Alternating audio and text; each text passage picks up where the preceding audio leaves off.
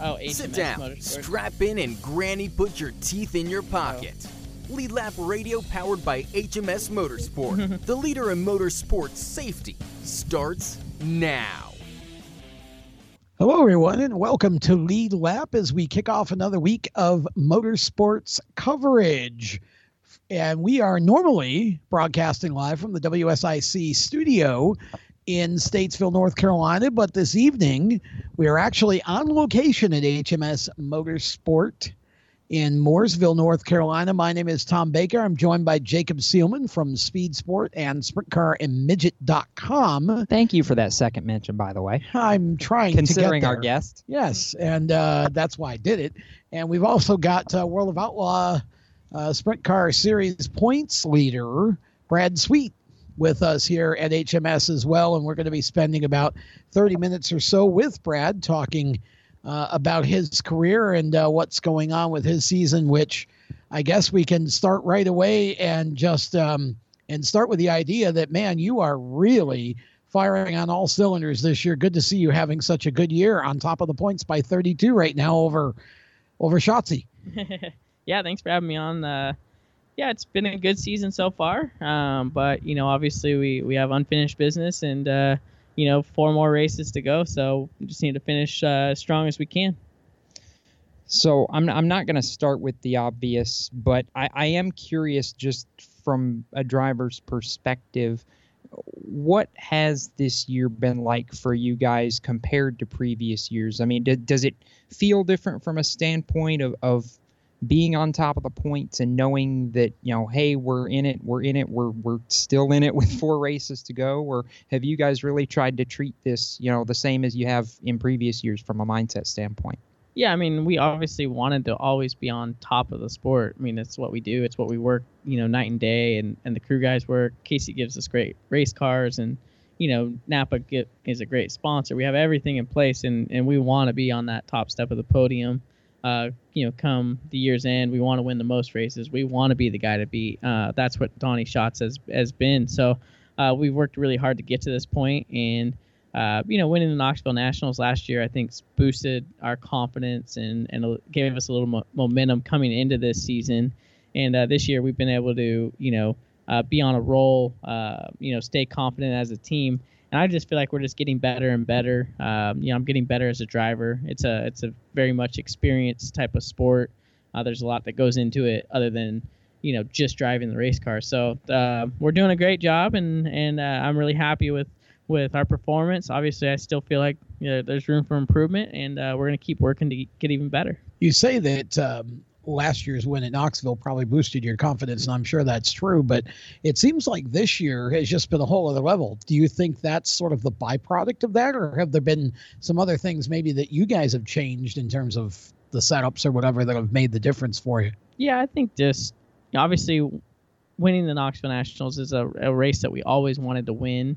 Uh, it does give you that uh, confidence that you can do it. Um, you don't know until you can, uh, until you actually do it. I mean, and uh, you know we beat Donnie straight up there. Uh, I Sure think that did. was a, a big boost for you know our whole company um, and and myself. You know, I think uh, I've been chasing him for you know five years, just night in and night out, and, and everybody to- else. yeah, trying to beat him. So, um, you know, it makes you, it, you know, he's so good. It makes you work, you know, harder and harder and harder. So, uh, we're in the position that we want to be in now, and uh, you know, I think it's just it's years of experience now, uh, putting all the pieces to the puzzle together.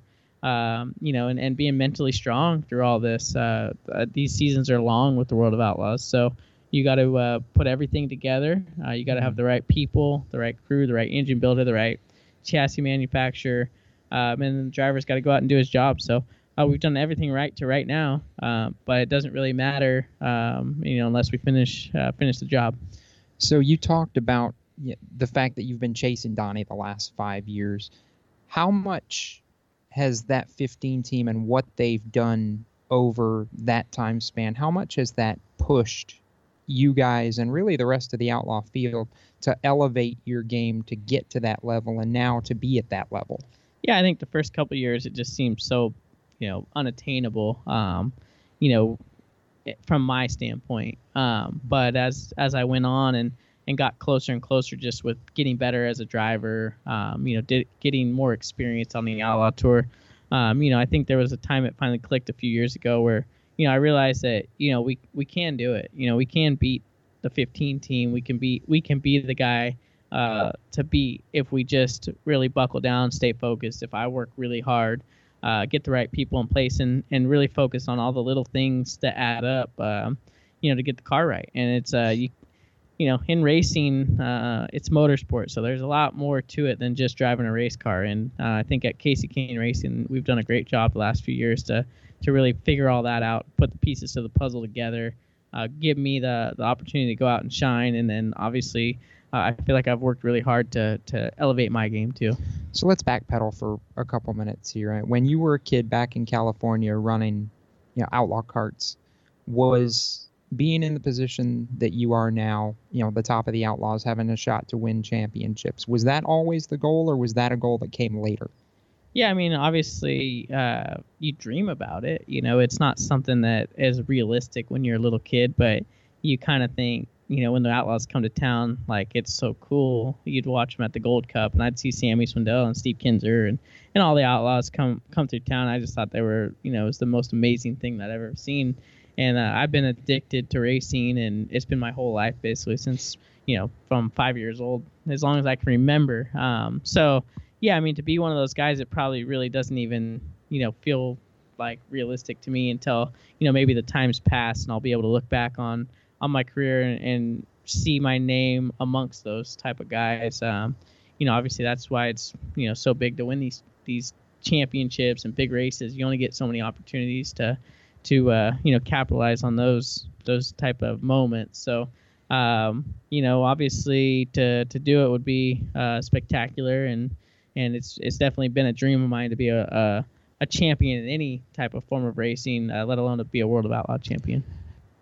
Can you just really kind of take us on a fifty thousand foot overview of what it's like to actually run an entire World of Outlaws season in terms of the number of races because I know most of our audience probably watches divisions that run, you know, 15, 20, maybe 30 races, you know, in NASCAR, obviously 36 or so for Cup or whatever. But you guys run 80, 90 races. What is it like? And and then as a part two of that question, does that make it easier if you have a bad night to make it up later? Or in theory, does it make it harder because – obviously there are more chances for the other guy to score wins too. Yeah, I mean, I think the Outlaw Tour is uh, it's a it's a long roller coaster ride. Uh, there's going to be ups and downs. There's just no doubt about it. It's the guy that can you know overcome the downs uh, and and just keep you know over overcome a bad night as quick as possible. Forget when something went wrong and try to do better the next night. It's getting the best finish when your car is not right. It's it's literally you know just you got to be so mentally strong to to endure what we endure. You know, the travel, uh, the racing. You know, 80 different nights at you know 30, 40 different racetracks, seeing different competition. You know, basically we are in Kansas City this last weekend. Now we're going to be in Pennsylvania. Totally different deal. Yeah. Uh, we're going to come down to Charlotte for the finish. So I mean, it's just you know, it definitely takes a few years to to really be able to figure out how to overcome the ups and mm-hmm. downs uh, you know, understand that there's going to be some bad nights along the way. Uh, but just be the guy that can can do it the best. You know, uh, whoever has that best average finish wins the championship. You've mentioned already a couple times in this segment being mentally strong. Um, I've heard it two or three times. Has that been a focus of yours, particularly over the last couple years, as you've started to try and get that last little bit to go toe to toe with Donnie to really elevate your game? yeah, as much on the mental side as on the driving side? Yeah, I think so. I mean, I think ment- mentally being mentally strong is just a big part of the outlaw tour just because like I mentioned before, just there's so many ups and downs. It's very easy to get down and then you're not going to perform at the highest level that you can perform at. It's very easy for a guy to start just beating you to where you you where you just, you know, don't react the right way. Mm-hmm. Um, I think there's you know just things that are going to happen and you just can't let them you know drain you emotionally you know it's it's really got it's a real mental game and obviously contending for wins you're going to get you know late race restarts you're going to get cautions you're going to have to deal with lap cars there's there's just a lot to it all that where where the mental game and staying strong and getting through those things are very important. But your physical game has so much to do with the mental game as well, right? So how do you keep yourself with racing so many times a week? How do you keep yourself on a regular schedule of physical workouts and conditioning and nutrition and all of that? How do you deal with all of well, that? I think mental mentally strong goes along with physically strong. That's what I was saying, uh, yeah. I think if you're if you're mentally strong, you're gonna get to the gym. You're gonna be working out. You're gonna stay Okay. focused. You're not gonna, you know, just go on a binge and go out and drink for a few nights when we're not racing. You know, you you you you got to be able to say, okay, let's get back to the gym. Let's get back to watching video. Let's get back focused on what's important here. It's really easy to have a, you know, a bad weekend and then you know go out with the guys and and you know have a couple nights of drinking. I think that just deters the whole situation and um, you know that's the easy way out and uh, sometimes you gotta you gotta look yourself in the mirror and and realize you know man up and it's you know we gotta get on to the next one and and uh, it's a long season and you just gotta deal with some of those you know moments that are unpleasant You mentioned Knoxville kind of being one of the catalysts earlier, but I, I'm curious.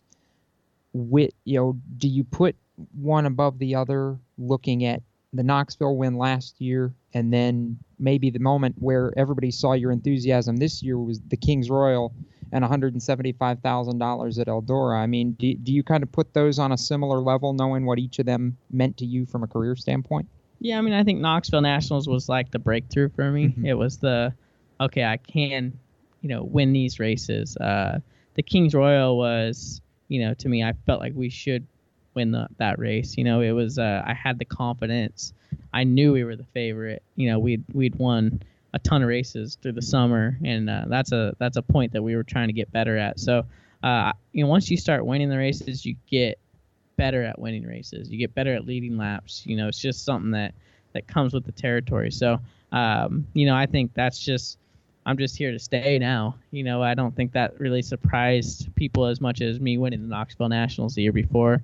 And if I'm able to pull off and, and win this World of Outlaw Championship, you know, to me it just gives me more confidence and it makes me more hungry to to keep winning these big races and championships. I know I don't have to tell you this part, but there's only nine guys in the history of the tour that have that have gotten to that pinnacle and won the championship. It's a pretty exclusive club. Yeah, no, obviously uh, we're we're aware of you know uh, the history of the sport and you know the the people that have tried to accomplish what we're you know trying to accomplish, and we know it's tough, and uh, we know it's not over, and uh, that's why we're trying to stay focused and and finish as strong as possible. With that, we're going to step aside. When we come back, we've got more with Brad Sweet. We're going to be talking safety, as in driver safety, with Joe Marco a little bit uh, later on in the program as well. If you have a topic you'd like to see us address, we are on the HMS Motorsport Facebook page live right now. We have a live stream going on at the HMS Motorsport Facebook page. Just uh, send it to us on that via that page. Just comment, and we'll try to get to your question in the second half of the show when we deal with driver safety. So we'll be back with more Lead Lap presented by HMS Motorsport from HMS Motorsport in Mooresville. Right after this. You own a performance car and you know how to drive, but you want to learn real performance driving. Well, Bunky, get that car off the street and onto the track. Summit Point Motorsports Park, the Mid Atlantic's premier road racing facility, located just over an hour from D.C. in nearby Summit Point, West Virginia, is the place to go. And you'll find that Friday at the track is going to give you what you need. For less than a monthly car payment, you can attend this regularly scheduled one day instructional event in your street car on one of Summit Point's three world class road racing circuits. You'll receive classroom instruction, skid pad instruction in their cars, including front and rear skid control, and four 20 minute in your car instructional sessions from a professional instructor. Have fun, go fast, and really learn how to drive. Call 304 725 8444 for class schedules and details. That's 304 725 8444. Friday at the track at Summit Point Motorsports Park. Green light. Hey girl, school zone. I'm getting hungry. Car changing lanes. You want to meet me for pizza? Stop sign. Intersection clear. Yeah, street. Pizza sounds good. Ballin Street? Girlin Street! It's hard to concentrate on two things at once, like texting and driving. Stop the text Stop the wrecks. How will you stop texting and driving? Tell us at stoptextstopwrecks.org. Brought to you by the National Highway Traffic Safety Administration and the Ad Council. Here's an important message from RAD and this station.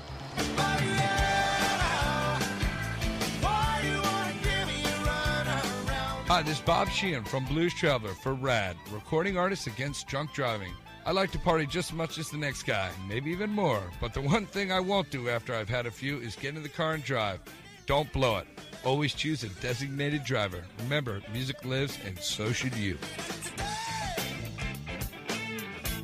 Automotive technicians and auto service trainees, how would you like to work at the beach and perform for one of the best car care centers in the nation? Lewes Meineke is now looking for skilled automotive technicians to join their award winning team. If you're a gearhead that knows his or her stuff, or a young up and comer that has the motivation and drive to succeed, then you need to make this call today. 302 827 2054. Lewes Meineke Car Care Center, located in beautiful Lewes, Delaware, offers a highly competitive compensation plan, great benefits, a flexible schedule, and did we mention that you're going to be working at the beach? Plus, there's a signing bonus for the right candidates. Technicians must be ASE certified and have a minimum of six years' experience. Beginners advance at your own pace in one of several entry level positions. But whatever you do, don't wait. These jobs will go fast. Call Tim at 302 827 2054. That's 302 827 2054. Lewes Meineke Car Care Center. Rev up your career. Hi, this is Ross Chastain. You're listening to Race Chaser Radio. Now, back to the show. Welcome back to Lead Lap, presented by HMS Motorsport, the leaders in motorsport safety. You can find them on the web at hmsmotorsport.com, or if you're in Mooresville, North Carolina, or Danvers, Massachusetts, so are they. And uh, they would be happy to uh, talk with you about whatever your driver safety needs are. Again, uh, if you have a question for uh, the folks from HMS regarding driver safety, any type of driver safety uh, issue at all. Uh, we are live streaming tonight on HMS Motorsports Facebook page, HMS Motorsport on Facebook. Um, just uh, drop a comment and we'll try to get to those in the second half when we do our driver safety segment. Tom Baker, Jacob Seelman, and uh, NOS Energy drink, World of Outlaws points leader Brad Sweet is uh, with us as well. We're happy to have Brad for another segment and uh, been enjoying kind of talking about some sprint car racing with him. Um, talk a little bit about what's coming up down the stretch because this has got to be a really. We've talked a lot about mental toughness so far. The last uh, handful of races or so, this is basically it, right? It's all coming down to the world final here in Charlotte. Yeah, exactly. And we we've worked hard to get to this point, and uh, we've done everything right. We're in the points lead. Uh, you know, so there's just no need to to change anything or change a mindset. You know, there there's a reason that we're in this situation, and we realize that. So uh, it's just all systems go like every other night. You know, we we want to go to Port Royal and win the races. We want to go to Charlotte and win the races. And you know, there's four nights. We've won 16 races. We'd love to to add more wins to that that column. If we do that, the points obviously take care of themselves. In a normal year, I would look at Charlotte and you know maybe from a on a piece of paper standpoint be a little nervous about y'all's chances because Charlotte hasn't always been kind to you guys like it necessarily has the 15 team but I feel like this is a bit of a different year and you mentioned confidence and and momentum being key into this. Do you come into into Charlotte knowing hey we can win just about anywhere because we've proven it at this point? Yeah I mean we we show up at every racetrack you know fully expecting to to compete for the win and uh, we we don't treat any of these last four races any different than that. Um, you know, we've had success at Port Royal. I've won ra- a race there and, and been very competitive. Uh, we've been very competitive at, at Charlotte. I haven't personally uh, won a main event there, but we've been second and third and, and in the hunt to win.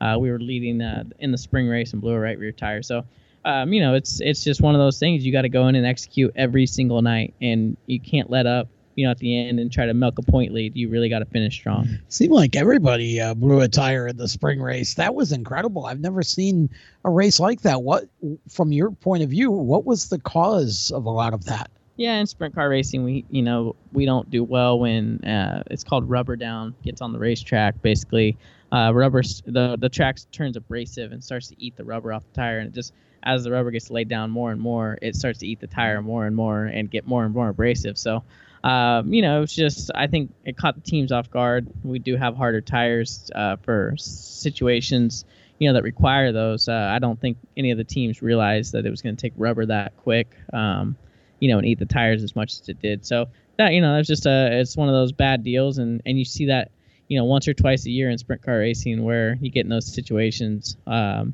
you know, it's a little unfortunate. We didn't come out very good, but a lot of guys didn't either. So uh, sure. you know, Yeah, it's just crazy. that's just sprint car racing. That's a part of the one of the 80, 85 nights we do. For those who maybe haven't, you know, followed you all the way to where you're at now, I want to go back to around 2008 when you first got that call from Kasey to come and run for him. It started in USAC, led, you know, kind of led you down the NASCAR path for a little while, and then has ultimately brought you back to the Outlaws and to where you are now. I mean, I know this has been a long-term deal for you, and and you know the driver-owner relationship. What you know, what was getting that call like, and really, what's the last decade been like being able to have that strong of a driver-owner relationship like the one that you and Kasey have had? Yeah, obviously, I realize I'm super fortunate in that situation. I worked really hard, um, you know, to you know try to make it to a to a ride. Obviously, like Kasey Kahne Racing, and uh, was very fortunate. You know, there, that an opportunity arose at the end of 2007, and I was at the right place at the right time to uh, to get that call. And then uh, 2008, uh, had a successful USAC campaign with you know with KKR and uh, you know, built a friendship with Kasey and Willie and, and, you know, basically the whole organization. And, uh, you know, just feel like I fit really in with Kasey. We have a lot of, you know, similarities and, and we love racing. We love working out. We love, you know, that's all we think about. It's all we talk about. So obviously a friendship, uh, developed that was, you know, extremely close, you know, over time. We, we loved, uh, you know, going on vacation together and, and just, you know, built a really close friendship, and and luckily enough uh, for me, I've been able to to perform, you know, at a high enough level to that you know he's been you know happy enough. We've been able to keep sponsors, and you know, obviously, you you definitely you know if a guy's going to go out on a limb and give you this type of opportunity, you want to bring championships and and win big races. So, you know, it's just a a matter now of uh you know accomplishing those goals together. Was that call the I made it moment, or did that come later? Yeah, I mean, obviously, you get the opportunity. It's what you do with it, and um, you know, I feel like I, when I got the call, it was uh, it made me realize, um, you know, if I wanted to to really make it here, uh, I was gonna have to buckle down and, and work really hard. Um, you know, so it's uh, it's what you do with these opportunities that that really you know makes or breaks you. And um, you know, they they stepped out on a limb because I wasn't necessarily probably the most qualified driver at that point, and uh, I'm happy, you know, with what I've been able to, to bring to the company. And at this point, uh, I think we have a great relationship.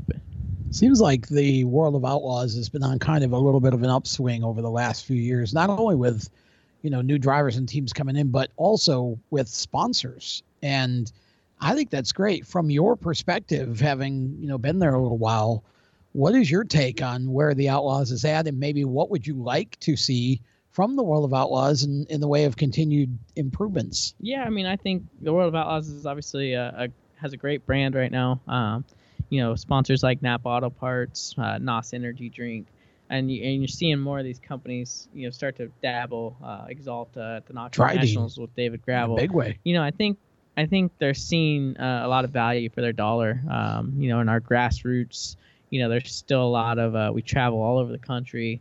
Uh, there's still huge interaction with the fans. Um, you know, they're able to just really come down and meet the drivers, touch the race cars. It's it's just something that that seems to fit today's culture. Um, you know, we're we're in and out a lot quicker. Uh, it's you know, it's not three or four days. Typically, it's you know, we're in a venue. Uh, you show up at seven o'clock. We're out of there by ten o'clock. It fits kind of Yeah. today's culture.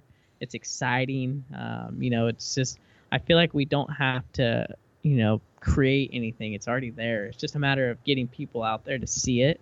And uh, it seems like once people see it and and we're getting better uh, exposure, you know, with with guys like Kyle Larson and Kasey and Tony, you know, and, and Ricky Stenhouse and and there's so many great owners that that are you know really giving a lot of love to our sport and that that, that opens other people's eyes and and brings new people out to the track. Sure. and then when our product's good, um, you know, they come back. So uh, that'd probably be my only thing is, um, you know, the World of Outlaws. I'd love to to really, you know, make sure that we're providing the best product every night. Uh, a little more control of the whole situation. I think at times we get uh, support classes involved and you know different track prep people involved and I think to elevate it, uh, there just has to be a little bit more control of the whole situation. Um, you know, some added uh, entertainment uh, value that's not a support class, so to speak. Mm-hmm. So, you know, it's something that the Outlaws are working on, and it's hard. It's a it's a business model. It's it's always evolving. You know, you're trying yeah. to figure out what the consumer wants and how you can grow it. And you know, our our venues are probably a little behind for really where our sport's at, um, and mm-hmm. that's just because you know the money's not there yet. You know, you need uh, uh, bigger sources of revenue, you know, to put in these venues to have more seats, a better experience for mm-hmm. the fans, and uh, they're working hard at it. Um, you know, it's it's not going to happen overnight, but you know, I think everybody's excited with uh, where the sport's at.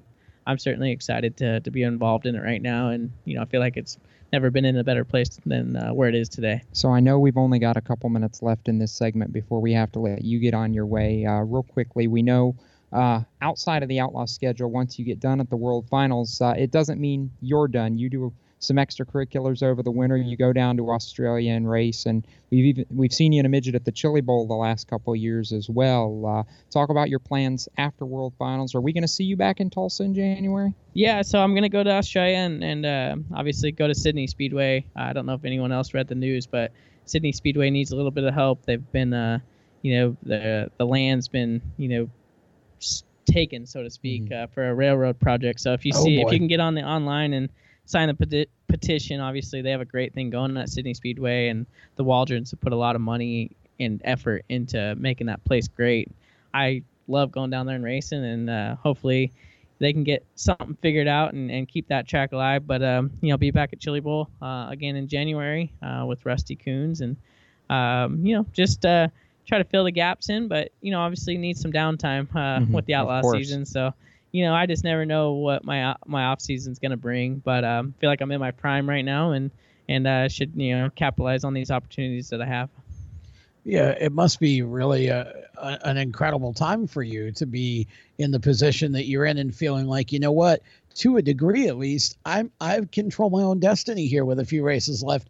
We can go get this championship. Yeah, certainly. Uh, it's uh, like I said. Everyone says, well, you know, what do you think? It's well, I'd rather be 30 points ahead than 30 points behind. Or yeah. you know, in years previous when we feel like we have a good seasons, we've been a couple hundred points right. behind. So you know, uh, we're in it, and uh, you know that's that's all we want's a chance. And uh, you know, if we don't, you know, do anything wrong and and go win the races like we've been doing, there's just no reason that uh we shouldn't be on the top of the podium at the end of the year. Um, and it's, it's what we fully expect. Uh, you know, we know we're capable of it. We just need to uh, go execute now. Well, we certainly uh, have appreciated you stopping by here uh, to HMS Motorsport and spending some time with us. We know that you've got another engagement tonight, and we want to let you get there. And we're looking forward to uh, seeing you again in about a month's time at the World Finals, and hopefully maybe we can uh, catch catch up with you and do some more radio. Yeah, I appreciate you guys having me on, and uh, thanks for all the viewers for uh, tuning in. All right. Well, uh, with that, we will step aside. When we come back, Jacob and I will talk about uh, some other things that have gone on in the sport. Uh, playoffs and some other things uh, as such. And we, we had a lot of uh, heated tempers, both locally and nationally as well. We'll try to talk about those. We got driver safety commentary coming up as well, and really some interesting stuff there. If you're a driver or you know a driver, you're not going to want to miss. Uh, what we've got for you in the second half of the show. We'll be back with more of Lead Lap presented by HMS Motorsport right after this. Do you love the sound of high revving motors and the smell of burning rubber? Do you want to get your car sideways right at the ragged edge of control? If you've always wanted to try drifting or learn to improve your drifting skills, Summit Point Motorsports Park, the Mid Atlantic's premier motorsports facility, has the expert instructors and the specialized track to teach you how to drift. and the skills necessary to drift competitively. From skid pad to open sessions, Summit Point Motorsports Park has the safe and open environment that allows drifters of all skill levels, new to intermediate, to get sideways and smoking. With a focus on safety and the skill set necessary to drift competitively, Summit Point Motorsports Park's Drift Nirvana is just the thing for you. Call for your reservation today, 304 725 8444. Or for more information, go online, summitpoint raceway.com, or you can email them at office at bsrinc.com. Drift Nirvana, getting you sideways the right way. HMS Motorsport is the leader in motorsport safety. HMS serves a majority of NASCAR, IndyCar, and IMSA WeatherTech teams, as well as countless SCCA and club level racers and driving enthusiasts throughout North America. Featuring world renowned brands like Schuberth helmets, Schroth belts, Adidas suits and shoes, Walero fireproof underwear, Lifeline fire systems, and even Racecom radio kits, HMS has the right product for your type of racing and your budget. Their representatives are experts on making your track driving as safe as possible. With locations in Mooresville, North Carolina, and Danvers, Massachusetts, the staff at HMS is always ready to take the time and help you find the right product for your specific safety needs. You have family and friends who care about you, so don't settle for second when it comes to motorsport safety. Just stop in to HMS Motorsport, visit them on their website at hmsmotorsport.com, or send them a message on Facebook. Tell them the folks from Race Chaser Media sent you. What an awesome game. What's up with your car? I don't know. It won't start. How are we getting home? Chill. My parents signed me up for the roadside assistance from Lewes Meineke. It was free with my oil change. They'd come and get the car started or get us home and tow the car to the shop. Good to know. With my driving, my parents never know what to expect. When you join the Meineke Car Care Club with a $35 preferred service, you get four free months of roadside assistance, including tire change, battery jump, lockout service, towing, and more. Contact Lewes Meineke, located on Route 1, or call 827 2054. When do you think of a plumber? Like most people, even if it's an emergency, you can be confident about who will arrive to help you. For quality and reliability, count on someone you can trust. Call on the plumbing services of Hague Quality Water of Maryland. Plumbing doesn't have to be an emergency. We handle all kinds of preventative maintenance too. Hague Quality Water of Maryland is family owned here in Annapolis since 1993. For a refreshing choice, call us at 888 84 Water or visit us online. Hey, this is Reed Wilson, and you're listening to Race Chaser Radio. Now back to the show. Welcome back to Lead Lap, presented by HMS Motorsport, the leaders in motorsport safety. You can find them on the web at hmsmotorsport.com. We are live from HMS Motorsport here in Mooresville, North Carolina, and uh, a little bit of a different situation for us here tonight. We normally are live on the Performance Motorsports Network, which uh, has their own PMN radio app uh, that you can download for, doesn't matter if you have Android or uh, Apple or whatever. Uh, you can download it for any device, and we're we're on there still I was, tonight. I was going to say we Um, are on there. We also are normally on WSIC TV 25 out of Charlotte, North Carolina. We are also on there tonight, but we've added another platform for the evening. We are doing a special Facebook live stream on the HMS Motorsport Facebook page. And so if you have any questions for uh, the folks at HMS about driver safety, uh, whether it's helmets or suits or whatever, it doesn't matter.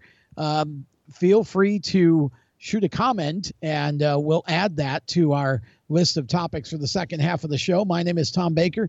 Jacob Seelman joining me for this evening. And uh, we see under normal circumstances, I would say that that people smarter than us set up the live video feed, but Langenstein set up the live video feed. So So are you picking on Austin Langenstein? yes, I'm picking on Good. him because I haven't gotten to for a Well, while. He, he likes that once in a while.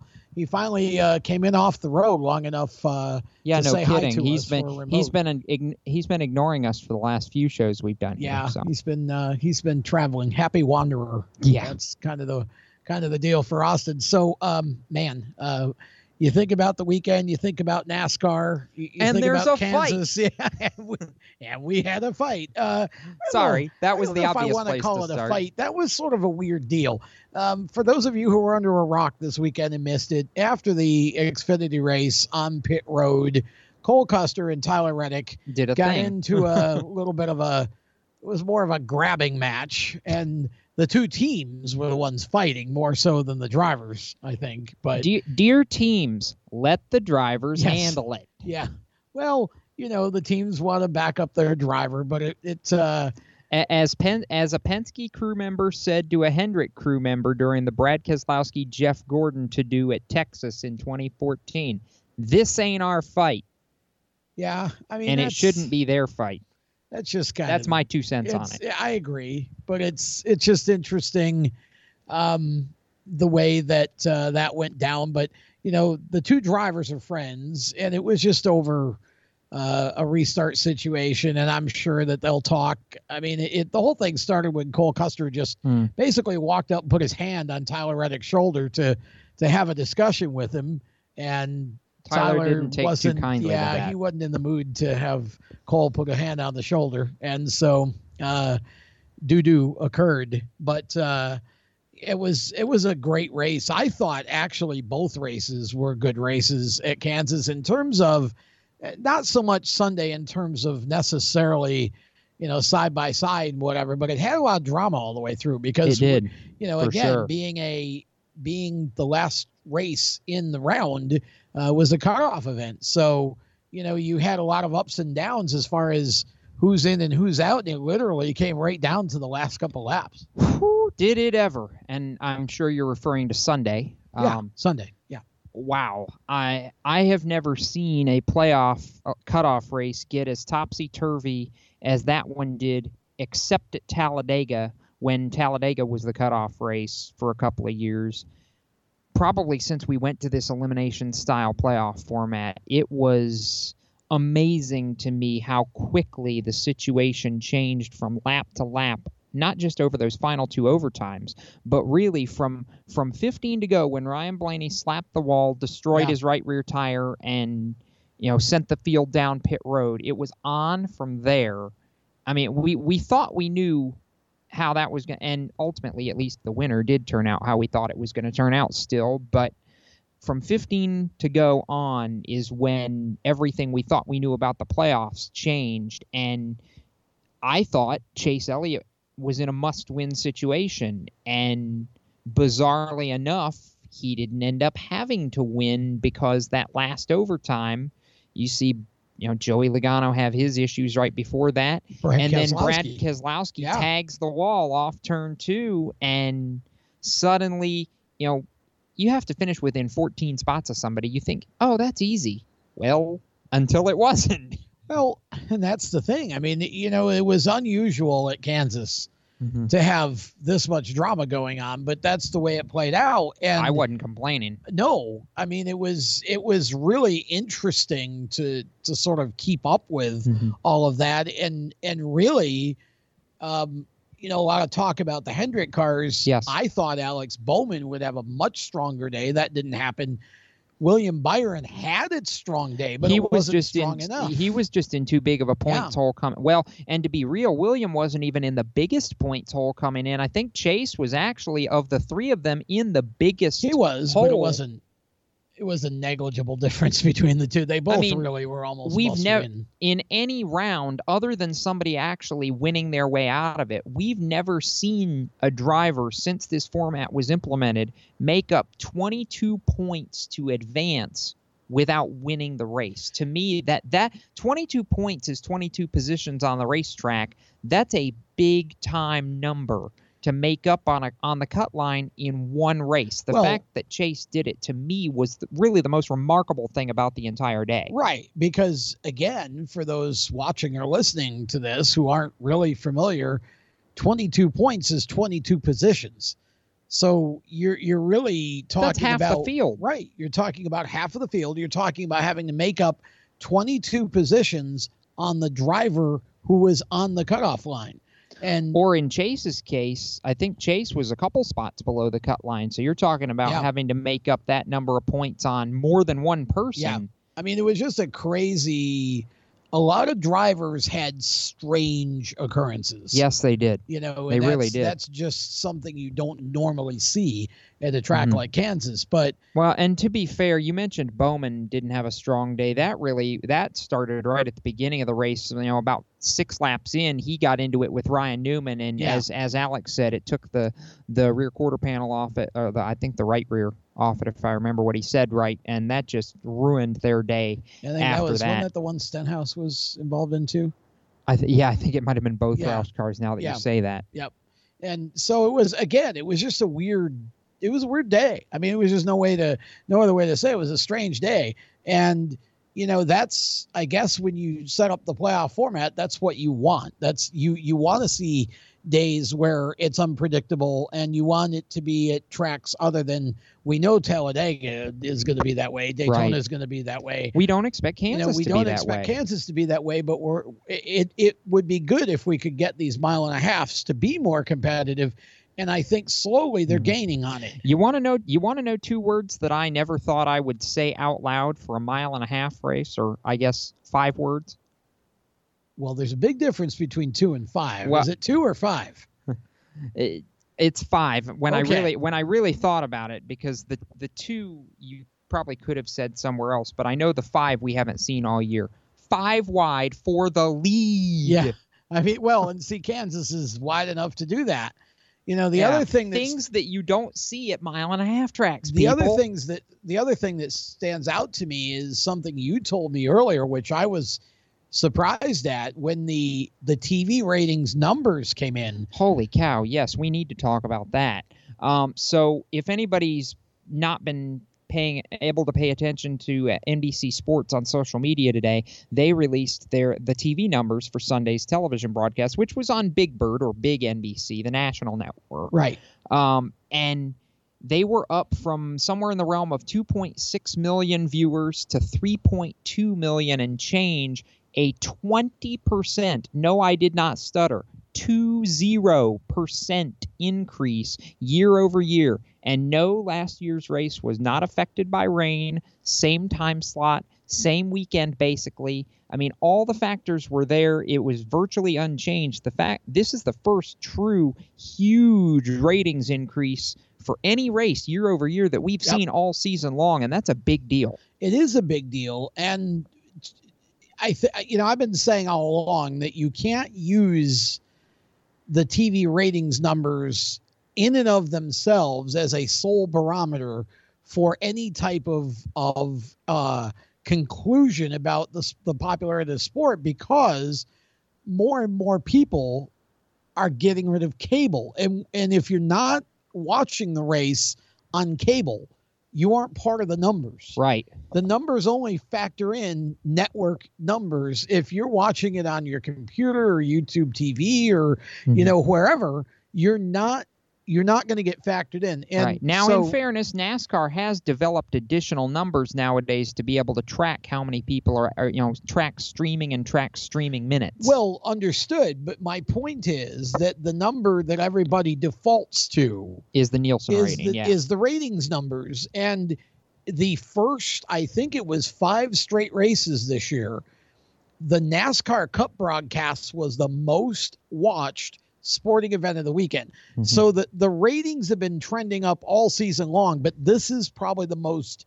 Pronounced, drastic yeah, increase year over year for a single race we've seen Absolutely. And So, I know that's a good uh. I know Sam Flood and all the folks with NBC uh, when you know when they started um, buzzing about it on social earlier today on Twitter particularly.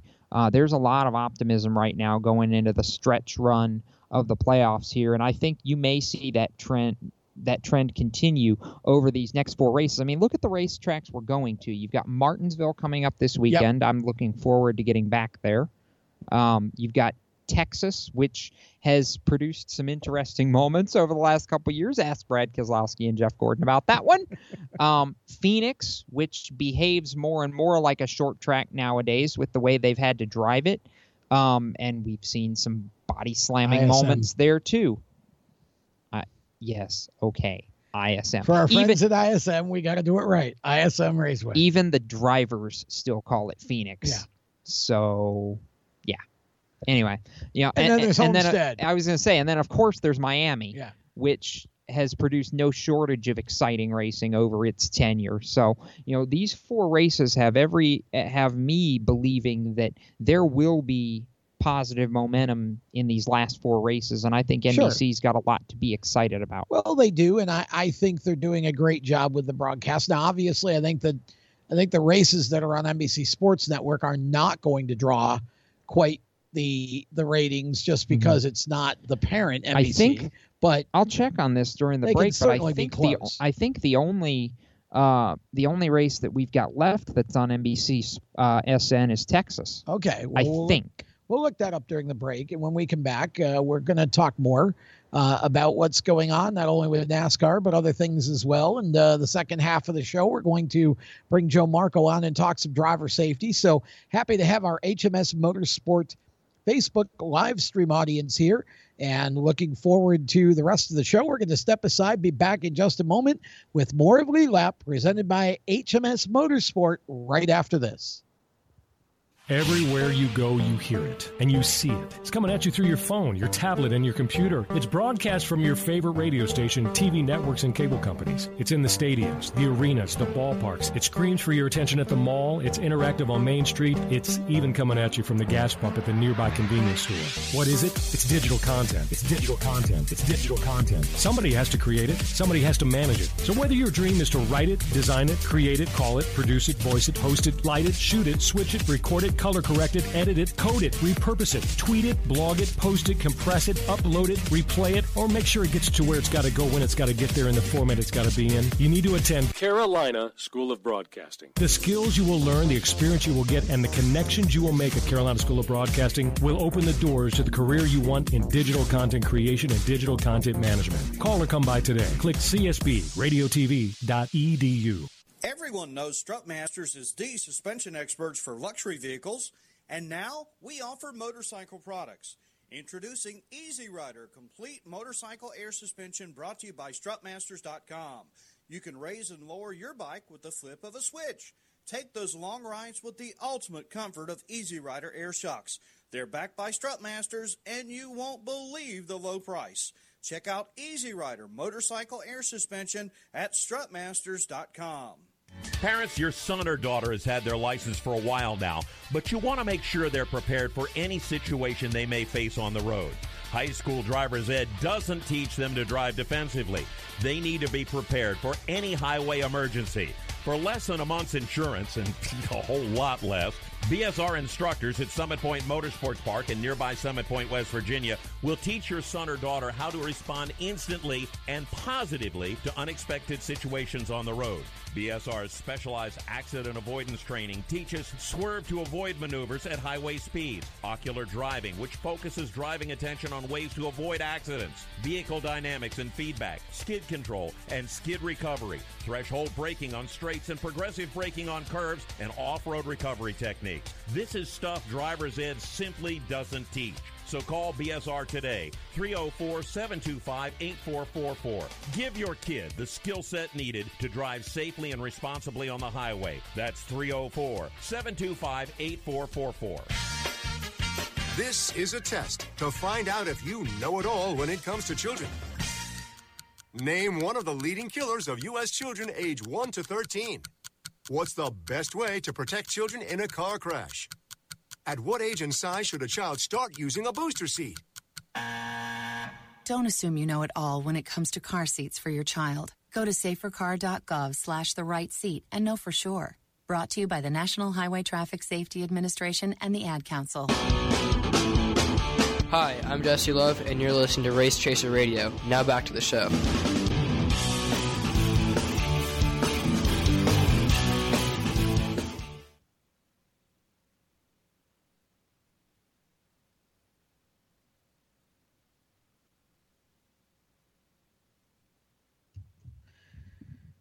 Welcome back to Lead Lap as we broadcast live from HMS Motorsport here in Mooresville, North Carolina. Tom Baker and Jacob Seelman with you. Joe Marco going to be joining us shortly.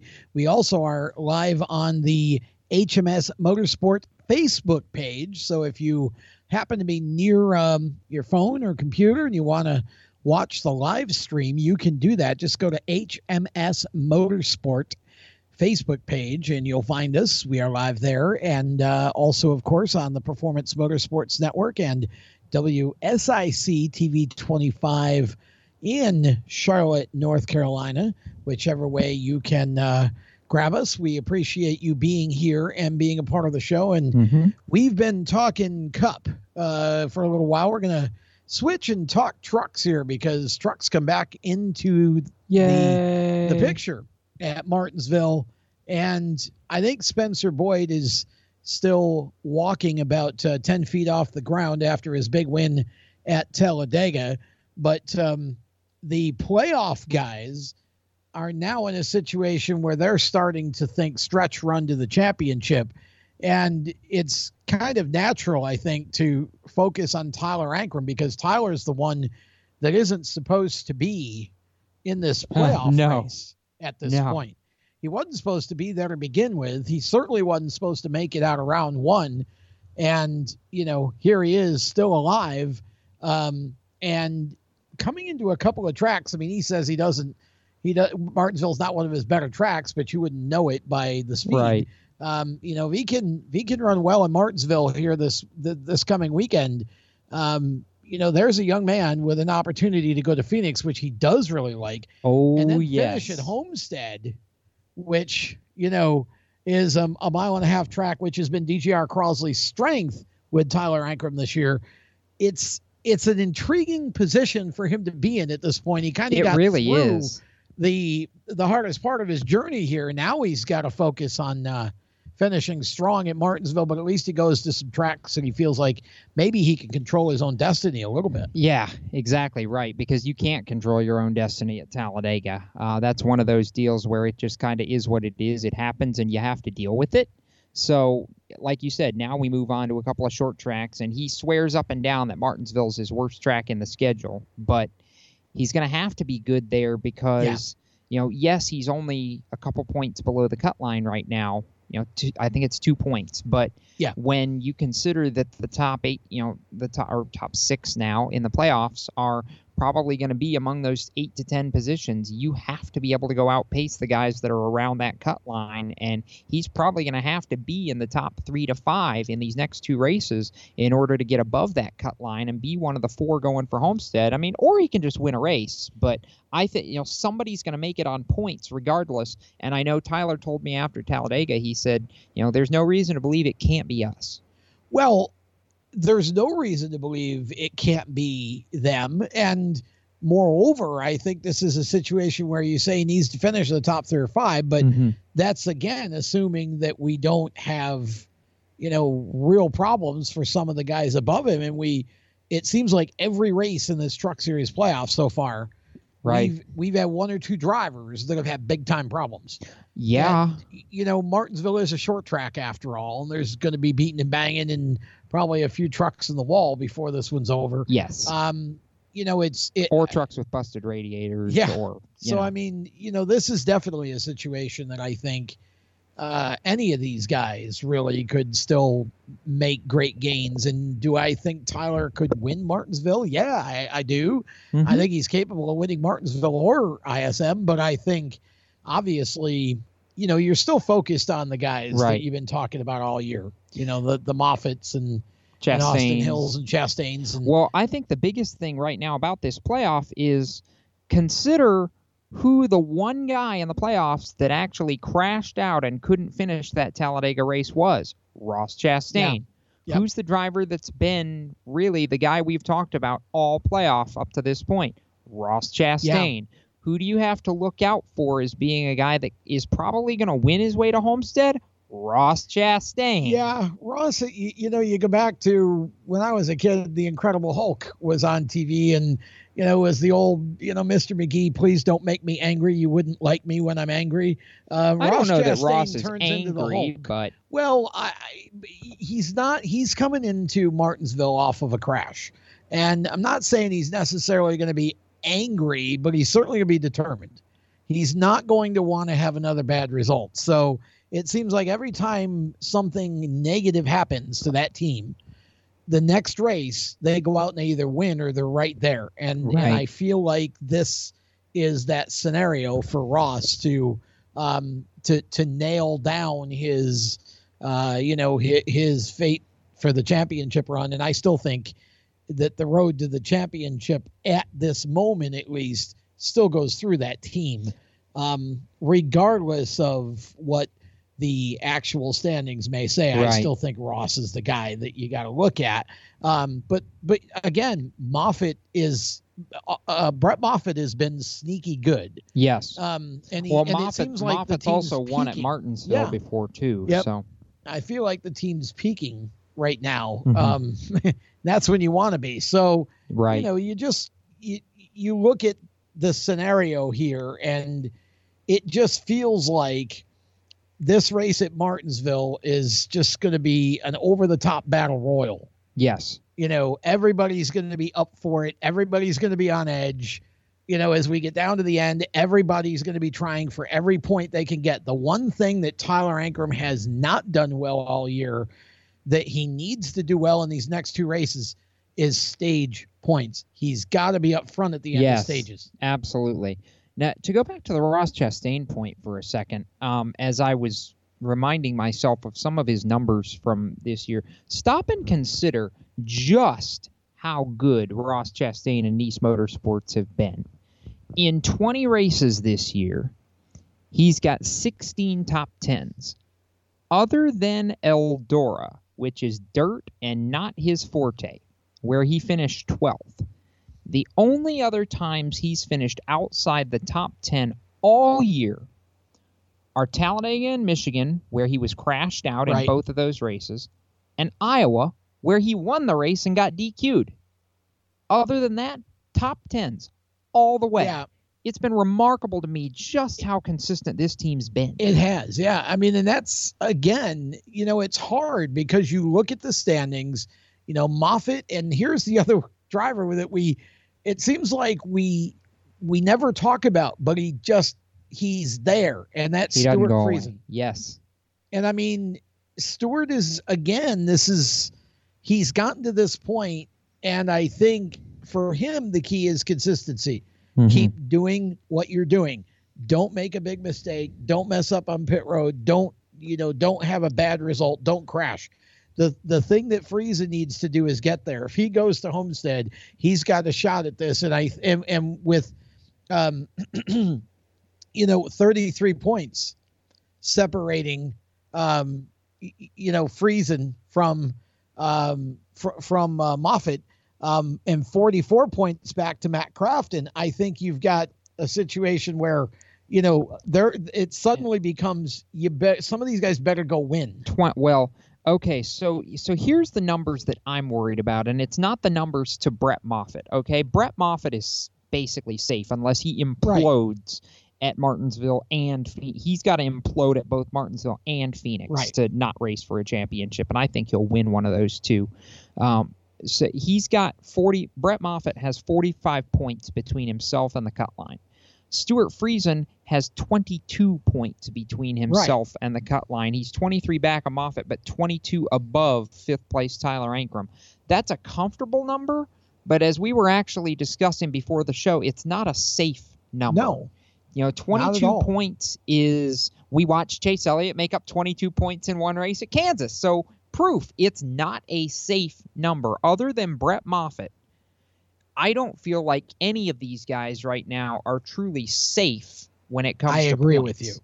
And that's going to be a bit that's going to be a really big thing here because you know when it comes right down to it, we know for sure regardless well actually now with uh, Spencer Boyd winning Talladega, we know for sure that two drivers are going to point their way into Homestead, Miami. That's a guarantee. Even if two playoff guys win the next two races, two guys are going to get in on points.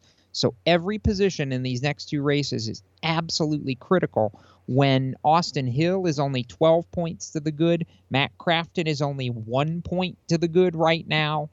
You've got to go out, like you said, score stage points, Yeah. be in position, do what you have to do because two, you know, two of these five guys that aren't Brett Moffitt are going to go to Homestead, and or three of these guys that aren't Brett say, Moffitt. I can't do math right now. Yeah. Three of those five guys that aren't Brett Moffitt are going to Homestead. Two of them are going on points. That's what I was trying to get to. And I really don't think we have any idea who those two guys that are going to point their way in are yet. No, I don't either. And I think it's I think it's most interesting the way this is shaped up for these truckers because again, this has been such a close series all year long. I just can't uh, I can't wait to see what the rest of the schedule Right. brings Me for too. Uh, for the series. It should be a lot of fun. Saturday, obviously at Martinsville is the uh, the truck race, so uh, make sure that uh, you tune in and watch that on FS1. With that, we will step aside as we uh, get ready to enter our second hour and our driver safety conversation. When we return, we'll have Joe Marco on set with us, and uh, Joe will talk to us a little bit about some interesting things going on with driver suits with regard to NASCAR for 2020. That and much more driver safety information right around the corner. You're watching or listening to Lead Lap, presented by HMS Motorsport from HMS Motorsport. Back after this. When do you think of a plumber? Like most people, even if it's an emergency, you can be confident about who will arrive to help you. For quality and reliability, count on someone you can trust. Call on the plumbing services of Hague Quality Water of Maryland. Plumbing doesn't have to be an emergency. We handle all kinds of preventative maintenance too. Hague Quality Water of Maryland is family owned here in Annapolis since 1993. For a refreshing choice, call us at 888 84 Water or visit us online. Here at Lewes Meineke, we're more than just your average car care center. Hey, it's Dave, your neighbor from Lewes Meineke. Whether you need an oil change, brakes, tires, or anything under the hood, we've got you covered. Take advantage of our free check engine light service as well. Yes, free. And don't forget about our free shuttle service. Never stress, we'll take care of the rest. On with life. Give us a call at Lewes Meineke, 302 827 2054. Is your job sucking the life out of you? Wake up! You can do something else. Information technology. I know what you're thinking, but I'm not a math and science person. No problem, and no excuses. Because it's not rocket science, it's my computer career. Go to mycomputercareer.edu and take the free career evaluation today. You could start your new life as an IT pro in as little as four months. Mycomputercareer.edu, that's mycomputercareer.edu.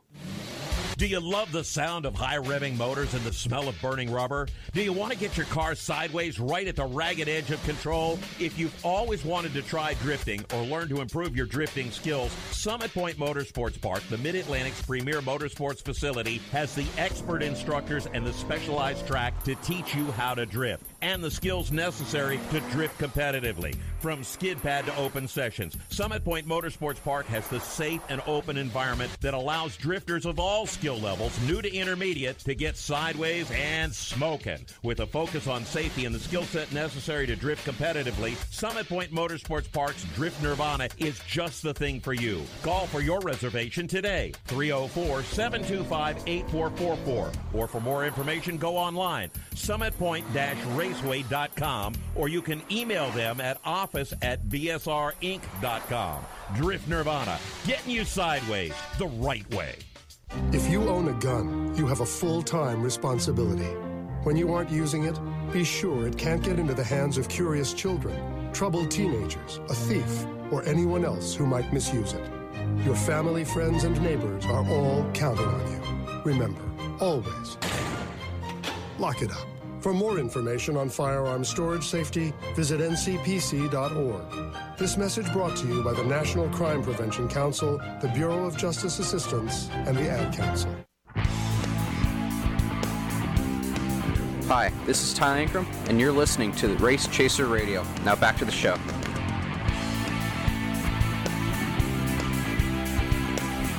Welcome back to Lead Lap, presented by HMS Motorsport, the leaders in motorsport safety.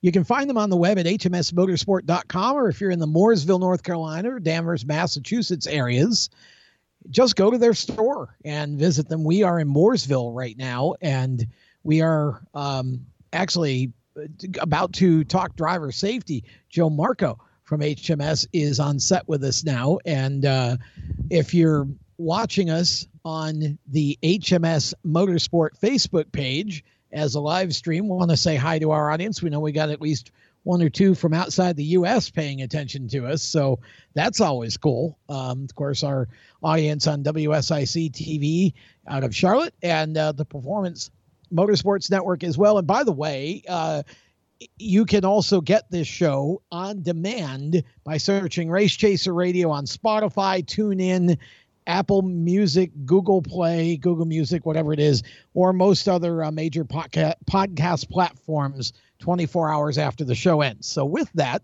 um, Joe, I know that uh, you've got some interesting things to talk about. And the first one that you wanted to talk about has to do with NASCAR. They're doing something with driver's suits next year with regard to the fire retardancy and all of that and the SFI rating. Talk about what that is because I was a little intrigued by yeah, this. that's right, Tom. Uh, this last year, they've uh, they've had some tests of some of the suits that various drivers have tried. Uh, there's always this challenge when you get a, a, custom suit made that sponsors change and change, and in this day and age, sponsors change much quicker than they used to. Right. Uh, you know, we, we don't get one sponsor for a car for the whole year and everything stays the same. So what that means is that the uh, the drivers often need to make a change either to an existing suit or to get a new suit, and sometimes there's just simply not enough time to get a new suit. So what have they done? They've resorted to talking to going to a local shop that can do embroidery or a local shop that can do um, heat transfer uh, in order to get that sponsor onto uh, onto the suit. And the challenge with that is, you know, embroidery is a little bit less of a challenge because embroidery being as dense as it is and as many um, threads that that, that threads that go on there, uh, embroidery tends to still, even if it's not done with Nomex, which it absolutely needs to be done, it still will keep some of that fire and stuff out and not and, and the density will prevent it from burning as much. But it really needs to be Nomex. So if you're going to do additional embroidery, you need to make sure it's been do it's done with Nomex thread. Right. Now there's a difference between embroidery on a custom suit and embroidery that you have done after the fact. Tell us that. Embroidery on a custom suit, when it's made uh, in Italy generally or wherever they're made, uh, that that is done uh, on the outer layer only. So when they put the before they put the suit together, they uh, do all the embroidery, they get it all done. Then they add the additional layers and put the put the suit together. So what that does is it gives you the best protection on the suit, uh, the best fire protection on the suit uh, that you can have. Now, as soon as you start penetrating all of the layers with embroidery, whether you're doing it with Nomex thread or you're doing it with cotton thread, or and certainly not with polyester thread. Right. The, the thing is, is that you now have reduced the fire protection that you would get from from that. The other problem that we have now is, is there's been a lot more tendency to do uh, heat transfers. Now, heat transfers are really uh, a bit of an issue because not all, in fact, most heat transfer processes result in a surface on the, the suit that's not fire retardant. And in fact, it actually will flame. And Oh, wow. NASCAR has done some tests in suits in the last year with some suits they've gotten from various people and found quite a bit of danger in actually the, the flame that could come out of that suit. Wow. Uh, that that would then violate the you know the integrity. So you're going to have a flaming surface on uh, on the on the ed- on the top of the suit. The other thing is is that the more of the uh, either dry transfer or heat transfer or even some screen printing processes, the suit doesn't have the tendency to breathe anywhere near what the suit would breathe if it was just left to be the, the Nomex material and the, and the fire retardant material that are used in the suits. So, based on that, NASCAR has said next year for the top three series, so for, for Cup, Xfinity, and Truck, uh, they are going to require a new SFI standard, uh, which is in the process of being developed and submitted to SFI. It's being reviewed by the uh, board of directors of SFI. I believe it's going to be called 3.4A, and there will be a slash five, five being the rating of, required of the suit. And what's primarily different with that rating is that it's going to require the printed on graphics or the embroidered graphics to be done by the manufacturer as a certified process. So the manufacturer will have to submit swatches of their suit material along with the process they use to embroider or to dye sublimate or to screen print or to heat transfer to, to approve how that process is being done to ensure that the fire retardancy is maintained.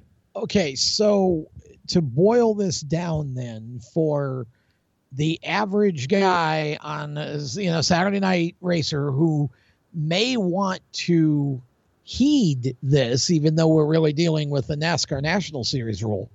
Um, tell us what if I'm a Saturday night racer, what do I need to avoid or do differently because of this rule? Well, I mean, this rule will not. Again, it's only going to apply to the top three series. But well, if yes, you want to apply, if you want to, safety issue. If you want to be a safety issue, what you need to do is the best thing you can do, safest thing you can do to add to a suit, would be to do embroidery and to make sure that the embroiderer is using Nomex thread. That's okay. going to be the safest thing. Any kind of heat transfer, there's a very complicated process. Uh, it's not a complicated process, but there are a lot of additional steps. There's only certain materials and it's not something that's widely known or widely used to with heat transfer. So if you just go around to your local embroidery or printing shop and ask them to screen print or to do a heat transfer, the likelihood that they're going to have the proper materials because the screen uh, the heat transfer would require the basic layer put down and then another layer put over top of it okay. which is going to give you the fire protection and that's a and it's an expensive process. The the materials that you're using are more expensive, and it has to be done in a in a multi-step process. And that's not something that really there's anybody around here that I know that does it, and it's something that that is is something you need to be concerned about. Interesting. So this is something that even though NASCAR is basically the sanctioning body, that it, it almost seems like they're taking the lead on this. They basically. are. They're taking the lead because they identified a couple of drivers' Okay. suits that actually had a problem. Um, you know, now the other thing that's going to be, I believe, is going to be part of the standard is they are going to take, um, they're going to take uh, uh, pictures. The manufacturer has to take pictures of the suit and show the graphics that have been presented, so that that will prevent the driver from going outside of the manufacturer or an approved wow. facility by the manufacturer. So some of the manufacturers are working to develop an approved facility that can uh, do an after the fact application of a of a graphic. And then but that will still have to be documented for NASCAR officials. Interesting. Wow. Okay, something else to keep track of. But again, you know, we you don't want to defeat the purpose of your driving suits flame re- retardancy uh, by by doing this stuff wrong. So it's important to understand, even if you're not in NASCAR, that uh, this is something you should still pay attention to. We're going to try to we, we're a little we've run a little bit over time here so far in the show. We're going to try to get caught up here, so we're going to step aside again, take a short break. When we come back, more with Joe Marco, driver safety, coming up right after this. You own a performance car and you know how to drive, but you want to learn real performance driving. Well, Bunky, get that car off the street and onto the track. Summit Point Motorsports Park, the Mid Atlantic's premier road racing facility, located just over an hour from D.C. in nearby Summit Point, West Virginia, is the place to go. And you'll find that Friday at the track is going to give you what you need. For less than a monthly car payment, you can attend this regularly scheduled one day instructional event in your street car on one of Summit Point's three world class road racing circuits. You'll receive classroom instruction, skid pad instruction in their cars, including front and rear skid control, and four 20 minute in your car instructional sessions from a professional instructor. Have fun, go fast, and really learn how to drive. Call 304 725 8444 for class schedules and details. That's 304 725 8444. Friday at the track at Summit Point Motorsports Park. Motorsports sales professionals. Performance Motorsports is looking to build a team of experienced media sales professionals to represent our programming to the industry's top companies, magazines, and racing series. If you have motorsports sales or marketing experience, know how to work with agencies, understand social media, and are incredibly creative when it comes to working with clients and promotions, then we want to hear from you. Top performers are richly rewarded. Your imagination is the only limit here. Call 717 749 0444. That's 717 749 0444 or email us at scorpionradiogroup at gmail.com. You want to ask for Sue. Is your job sucking the life out of you? Wake up! You can do something else. Information technology. I know what you're thinking, but I'm not a math and science person. No problem, and no excuses. Because it's not rocket science, it's my computer career. Go to mycomputercareer.edu and take the free career evaluation today. You can start your new life as an IT pro in as little as four months. Mycomputercareer.edu, that's mycomputercareer.edu. The Performance Motorsports Network is a compilation of shows about motorsports. From technical to controversial to just fun, everything you like about racing and gearhead stuff is right here on one internet channel. The Performance Motorsports Network. Tell your friends about it.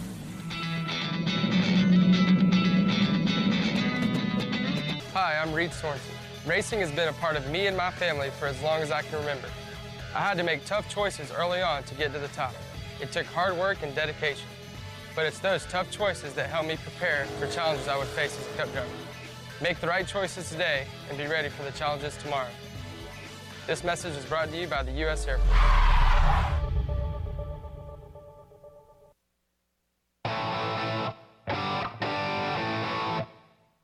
Hi, I'm Kasey Kahne, and you're listening to Race Chaser Radio. Now back to the show.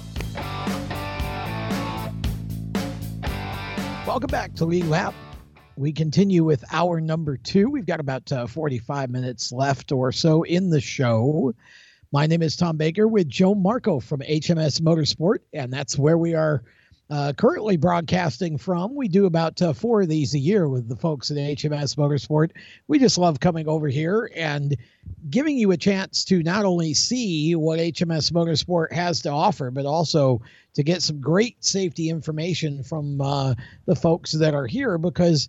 Joe, you guys actually have uh, some input at times with a lot of these sanctioning bodies and uh, different forms of racing in terms of uh, what's going on in the driver safety world, which you know really kind of makes you guys cutting edge. I would say not just about retailing products or selling, but also about actually getting in and helping uh, racing be safer.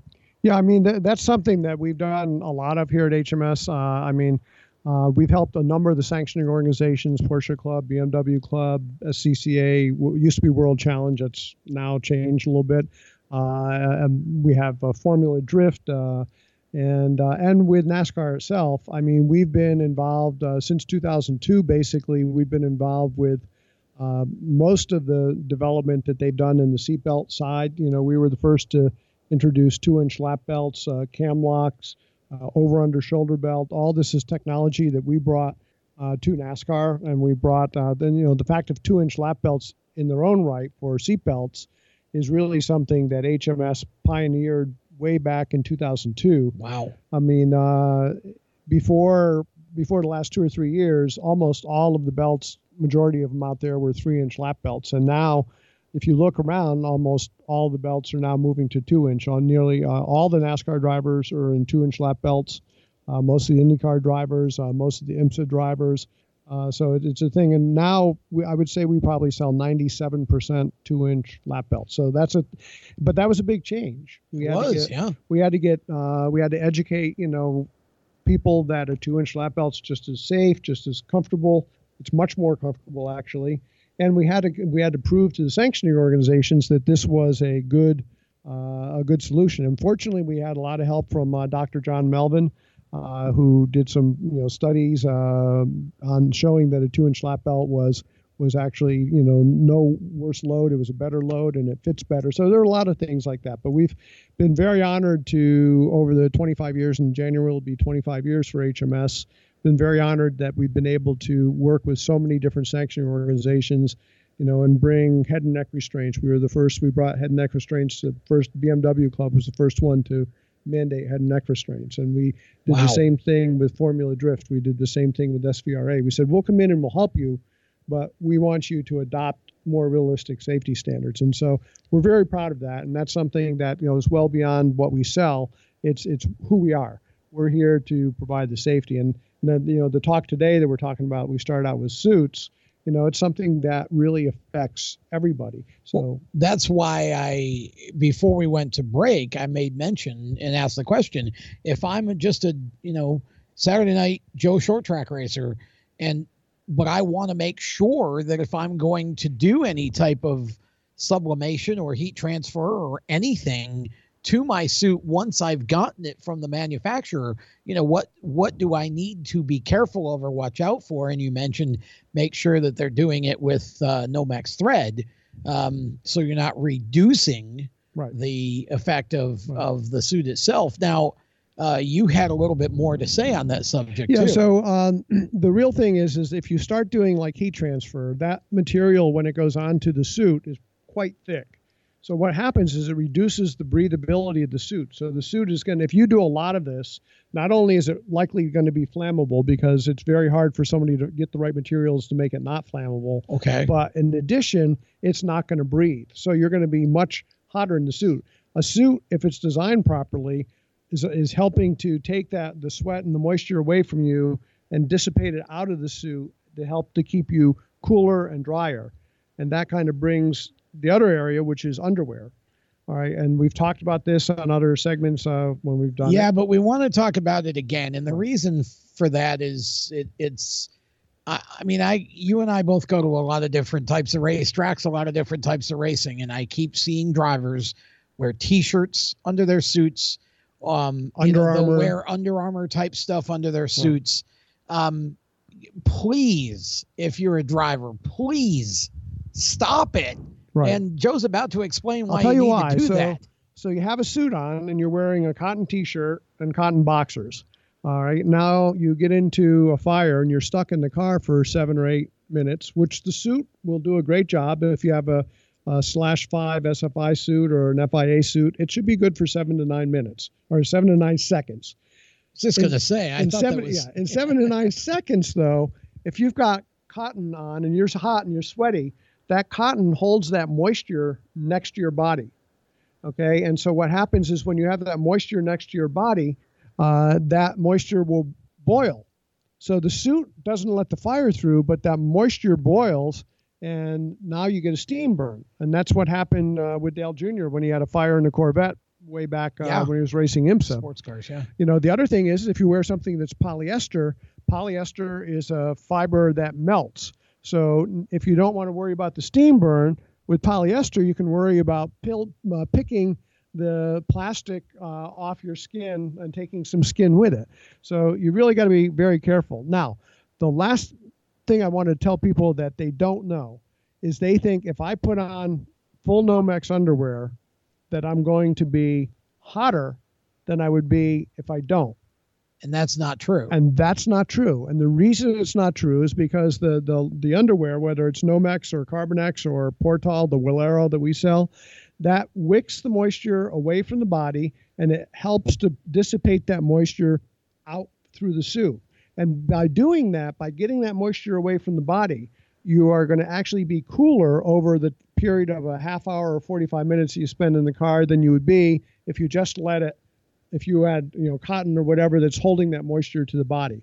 So it you'll be i promise you you don't believe it and you, it doesn't make sense to you but when you have that extra layer and you're letting that wicking take its process the suit is designed to wick material away and to send it out as is the underwear. So don't wear cotton underneath don't wear polyester underneath Polyester would be the Armor All and Armor and- All, whatever. or the not Armor All, armor uh, under armor Under Armour. Right. Don't wear Armor All either, by the way.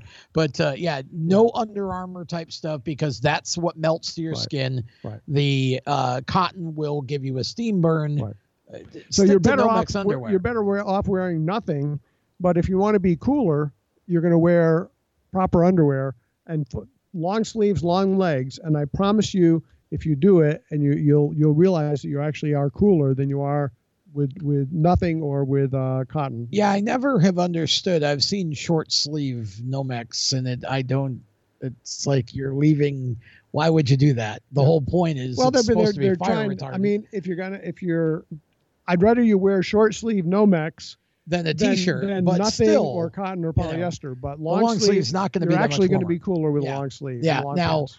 Um, but I want to differentiate too because the Walero brand, and again, we're not trying to sell Walero here. We're trying to explain facts to you and let you make the decisions. and you mentioned it, so I can now talk about Right. it. Yeah, w- But Okay. Walero is actually Yeah. a different material than Yeah. the typical Nomex, So correct? Walero is not made from uh, Nomex or Carbonex. It's made out of Portal uh, with an additional fiber into the into the mill into the fabric called Outlast. And what that does is it actually it feels like cotton, so it's very soft. It doesn't itch. It's not scratchy like Nomex or Carbonex.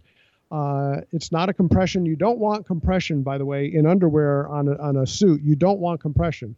Compression is designed to uh, have for sports where you're trying to keep the, the blood in the muscle.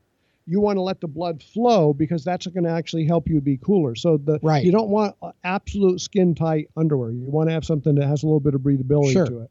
The Walero is special because with the Outlast fiber, fiber, which was developed by NASA for their space shuttle and for fighter pilots, it actually will help to maintain a common core temperature. So uh, they did a test uh, with with some of the F1 or, or uh, World um, uh, British touring car. Okay. Did a test, and they did it in a simulator in Europe, which was a 90-minute test. And they did one day, and the simulator can get the temperature up to 96 degrees. Wow. Now in Europe, 96 degrees is the maximum cockpit temperature that's allowed. If your car goes over that in an IMSA race in Europe, they actually will flag you. They have a sensor and they'll bring your car in.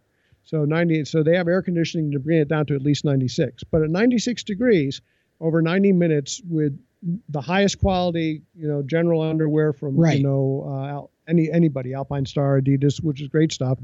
Uh, in 90 minutes, the body temperature of that person rose from 98.6 to 103.8. Okay, when they did the same test the following day with Walero, the temperature only rose to 99.3. So it went up Went up less than a degree. Less than it went up less than a degree Over 90 versus- minutes. versus two degrees Wow. which is a big difference. And what that does is that means your your peak heart rate is lower. Uh, it also they measured the the loss of fluids, and there was a 40 percent. It reduced the amount of perspiration and loss of fluids by 40 percent over the same period of time. So it's a not only does it keep the core temperature down, but it also reduced the the, the fluid loss, which Wow. is which is good. So again, there is a big difference between the Walero brand right now and most of what's out there for uh, for underwear. Um, so again, your your choice, your decision. But we wanted to again, we try to educate you, and that's what we're doing here. Um, okay, so with all of that understood, if again, if I'm a Saturday night short track racer and I'm running in a, a class that runs, you know, 30, 40, 50 laps a race, um, there's really probably a little bit less of a distinction between, say, the Walero brand and your typical brands of underwear than there would be if I'm running 200 or 300 or 400, you know, lap or mile races. If you're in if you're in your soup for 20 minutes, you're not going to find a huge difference. The one difference is though is that the Walero brand has a, uh, a, a TPP, a thermal protection rating. Okay. That's n- twice what the standard is. So thermal protection rating is the rating that the SFI or FIA requires that uh, before the fabric can burn through. Okay. The the requirement of the two standards is a six. Okay. Walero has a standard of 11.8, so it's nearly twice. Now, FIA is a new standard coming out this year, which is going to be much closer to where Walero is. So the other ones, well, what's going to happen then is the other people to meet that standard have had to double layer their material. So the weight of what they had from before, which might have been lighter, is now going to be much heavier in order to do it. And so we'll, we'll have a, a nice advantage there. But So yeah. again, either is okay, but Walero uh, increasingly smarter. And we've had, we've had a number of cup drivers. We have a, a major team, which I, I can't talk about because they're they're Right, testing sure. it. But but uh, uh, two or three of the top drivers that you'll see, uh, people in the chase are are are are, using Playoff. Walero with some with some good luck. Uh, Corey LaJoie's used it for the last uh, two years. In 2017, he had uh, four trips to Infield Care Center for fluids. In 2018, with Walero, zero. So, Well- uh, and we've got a number of other drivers that have had similar experience. I know Anthony Alfredo had it on, uh, on when he caught fire at Texas, and he was very thankful that he had it. And with that, uh, we're going to step aside more with Joe Marco as we continue on Lead Lap, presented by HMS Motorsport. We're going to take a break. When we come back, we'll have about a half an hour or so left in the program. Again, still got time if you're on the HMS Motorsport Facebook page or you uh, have a question for Joe on driver safety, just go to the HMS Motorsport page and drop it in there. and We'll try to uh, get to those before the end of the show. We'll be back with more Lead Lap after this. Parents, your son or daughter has had their license for a while now, but you want to make sure they're prepared for any situation they may face on the road. High school driver's ed doesn't teach them to drive defensively. They need to be prepared for any highway emergency. For less than a month's insurance and a whole lot less, BSR instructors at Summit Point Motorsports Park in nearby Summit Point, West Virginia will teach your son or daughter how to respond instantly and positively to unexpected situations on the road. BSR's specialized accident avoidance training teaches swerve to avoid maneuvers at highway speed, ocular driving, which focuses driving attention on ways to avoid accidents, vehicle dynamics and feedback, skid control, and skid recovery, threshold braking on straights and progressive braking on curves, and off-road recovery techniques. This is stuff driver's ed simply doesn't teach. So call BSR today, 304 725 8444. Give your kid the skill set needed to drive safely and responsibly on the highway. That's 304 725 8444.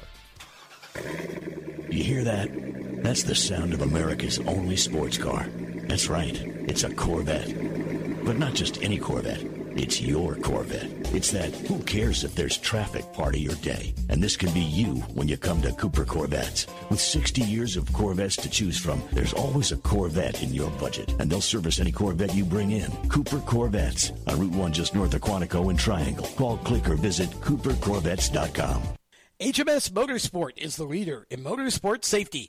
HMS serves a majority of NASCAR, IndyCar, and IMSA WeatherTech teams, as well as countless SCCA and club level racers and driving enthusiasts throughout North America. Featuring world renowned brands like Schuberth helmets, Schroth belts, Adidas suits and shoes, Walero fireproof underwear, Lifeline fire systems, and even Racecom radio kits, HMS has the right product for your type of racing and your budget.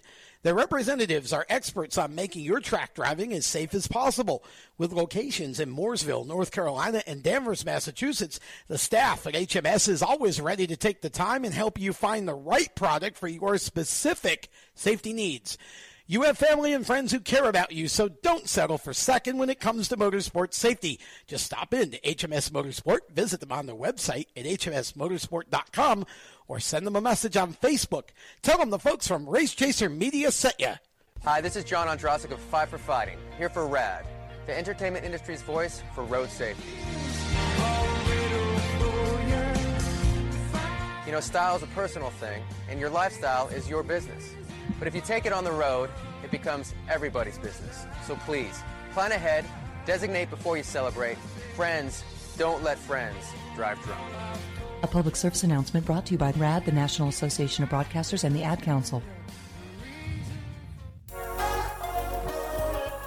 Hi, this is Spencer Boyd, and you're listening to Race Chaser Radio. Now back to the show.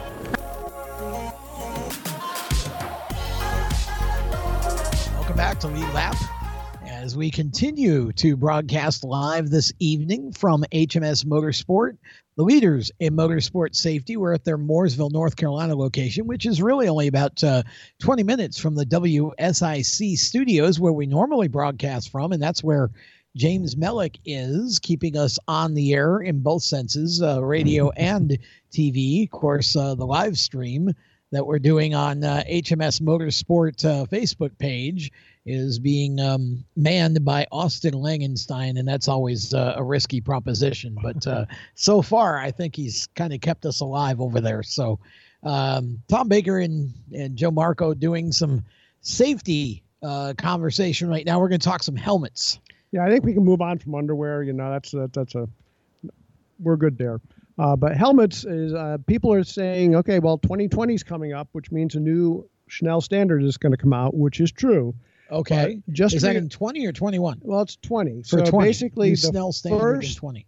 2020 Snell helmet can be sold in October. So it's, it's a very this year. It's a very str- no of 2020. Oh, okay. I'm So just I'm wanting to make that clear. So it's a kind of a strange thing, you know. Everybody says, "Well, it's 2020. I want to get the new helmet."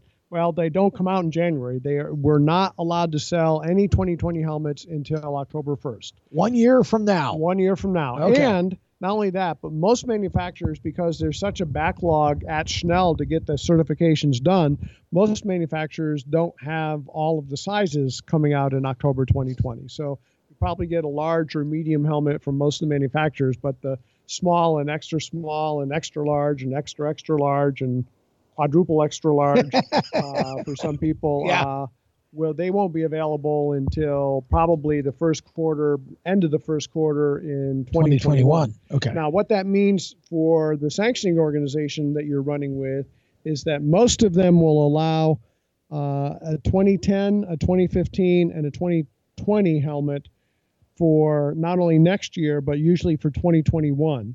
And so, uh, with the exception of NASCAR and IndyCar, they'll require in in 2021 they'll require a 2020 helmet. Next Right. year they won't because they don't come out until October. Okay. Um, but most of the other organizations will give you that one extra year where there are three levels of helmet that that could be used Because not it. all the sizes and everything will there. be ac- the Right. inventory won't be accessible until early 2021.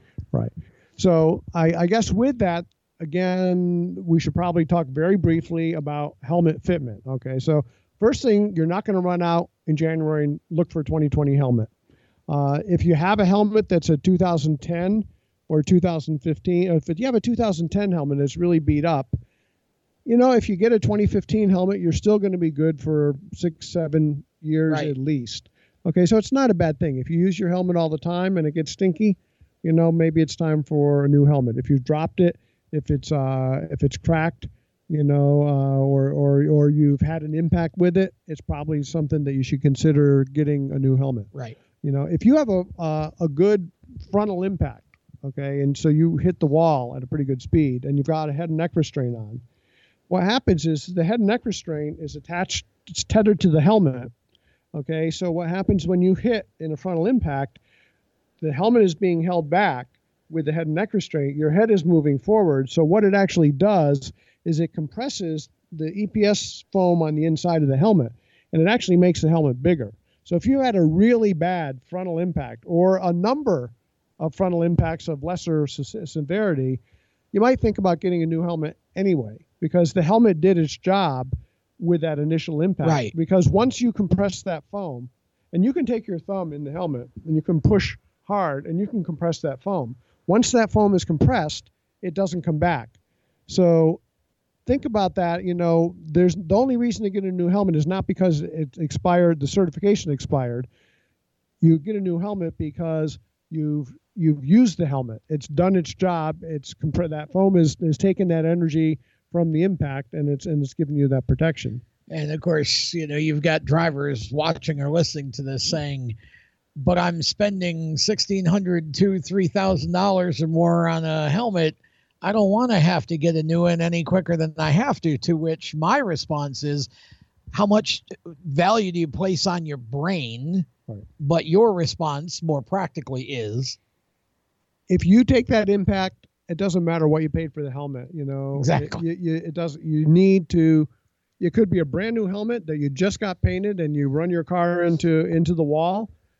That helmet has done its job, and so it's nice. You know, take that beautiful paint job, put it on your desk in the office, and be very proud of it, and go out and get another helmet. Yeah. Uh, because that's unfortunately that's what it is.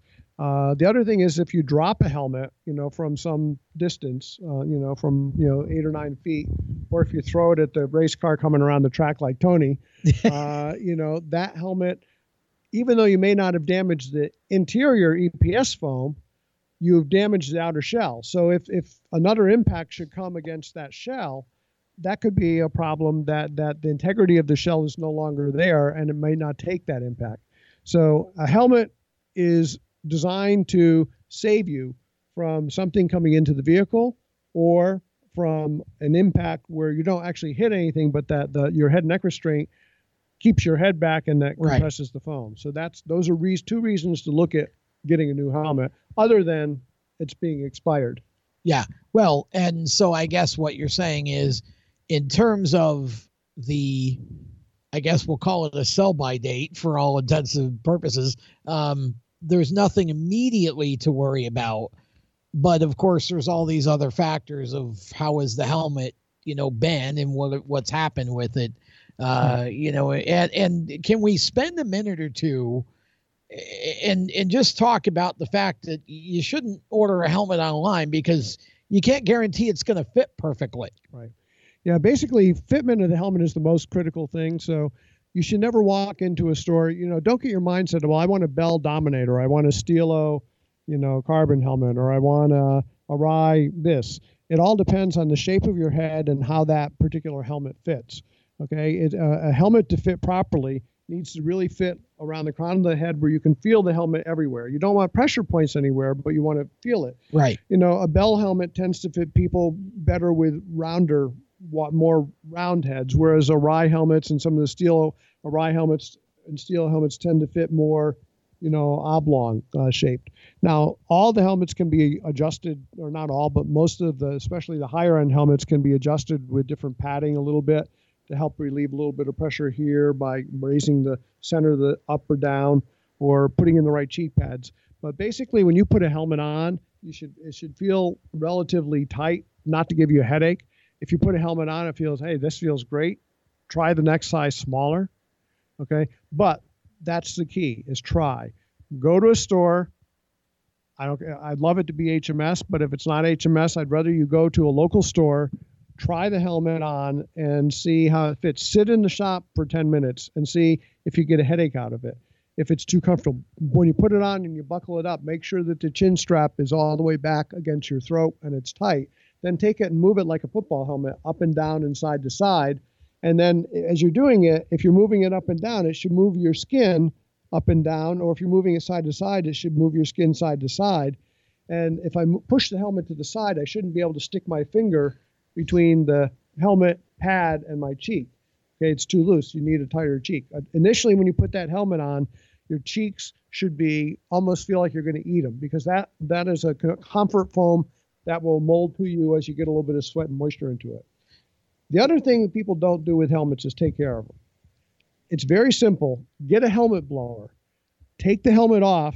Bring the helmet home. Don't throw the helmet in your bag when it's all sweaty and then just leave it there until the next time you race. Don't put the helmet in the bag when you're driving home. Put it on the back seat of the car or something. Get home, put it on a helmet dryer. You know, there we have a great uh, dryer system from Pete. Uh, there are other dryers out there from other people, but get some kind of a helmet dryer. And if you have, if you're somebody that has uh, stinky sweat, because some people have more stinky sweat than others, uh, get some molecule freshener uh, or for some Febreze and spray it into the helmet as you're drying it, and that'll help to get the bacteria and the moisture. It'll help to kill that stuff, and the helmet will last a lot longer, and you're not going to die every time you go to put the helmet on. Yeah, that's that's important stuff. I mean, it's stuff that most racers don't think about. But again, like anything else, it'll only last as long as it should if you take care of it the right way. Okay.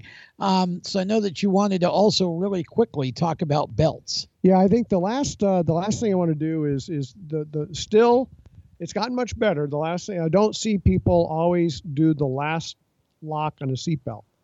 Okay, and so I want to try to to I'll just do a little demonstration. If you're on Facebook, we'll move the camera a little bit closer. Uh, and I don't know if we can see it uh, from the other camera. We will, yeah, can. Okay. yeah. Now, most of you have uh, a belt with a three bar adjuster. Okay, so what I want to do is if I'm going to wrap, I've got the three bar adjuster. I want to start by bringing the belt underneath the top bar, go over the center bar, and come down. Now, let's say we're going to put it onto a bolt-in bracket. So here's uh, my bolt-in bracket. Now, what I want to do is I want to go underneath. So if it's a harness bar, I want to go underneath the harness bar. If it's a bracket, I want to go underneath through the bottom. And then I want to bring it over the top, bring it bring it back through the three bar adjuster. Now, I'm trying to get that bar very close to the bolt-in bracket. Okay, I'm going to bring it back again through the same route that I followed initially. All right, now I have the first part. Now this is where I see a lot of people stop, which is the very dangerous thing because if I take this and I pull this adjuster, notice it just slides right away. So if I have that sitting on a belt or around the harness bar on the bracket and I don't put that last lock in, it can slide off that easily. The way to prevent that is to do the last lock, which you come back over the bar, underneath, and that's that's the lock. Okay, you always want to leave two or three inches of material on the outside so that there there can be micro slip. But notice how close I have the three bar to the bolt-in bracket or the snap-in bracket. You should only be able to see one bar of that three bar adjuster if the belt is wrapped, wrapped properly. So I just want to show you one more real quick way. It's, it's not a difficult wrap. Well, let's do it one more time. So I take my three bar adjuster. I go under the bottom, over the center, back out, give enough material. If it's a harness bar, I'm going to go underneath, under the bottom of the harness bar, or if it's a bracket, I go under the bottom of the bracket. There, real quick. All right. Then I'm going to go back up and follow the same route through the three bar adjuster that I did when I initially did it. I'm going to bring the bracket all the way up to the, the point, feed it back through, and then last thing, lock it. And that's it. Uh, you can take this extra material. Uh, if it's more than three or four inches and you want to, you can cut it off and just take a, a, a lighter and just uh, sear the edge. Or better yet, because you maybe you'll want to move the belts to another car, just roll it up and put a zip tie through it and just kind of hold it right to that point, and then you're all set. So that's 101 wrapping. Uh, very important thing, though. Very important as well. You do, you don't want uh, that slipping any more than it has to. So, um, again, want to thank Joe Marco and all of the uh, folks at HMS Motorsport for uh, having us here and being able to uh, help us to put some some actual uh, conversation into driver safety because uh, there are just so many things we see, and it's hard because a lot of these racers hardly have time to work on their cars, let alone focus on safety. But again, you get one life and one body. With that, we're going to take a break. When we come back, this will be our final break of the evening. When we come back, Jacob and I will uh, wrap things up for the evening here from HMS Motorsport. Uh, if you want to, again, as Joe said, if you're if you're driving by one of their locations, either in Mooresville, North Carolina, or Danvers, Massachusetts, swing by their uh, store with your trailer or your race car, even if it's not HMS products that you have. They'll be happy to look at them. Make sure that you've got the right products for your situation, uh, and any questions that you have either just go to the website, go to their Facebook page, leave them a Facebook message, um, you know, whatever, get a hold of them, give them a call. HMSmotorsport.com. With that, we'll be back with our final segment of Lead Lap presented by these guys right after this. How to be a great dad in 15 seconds.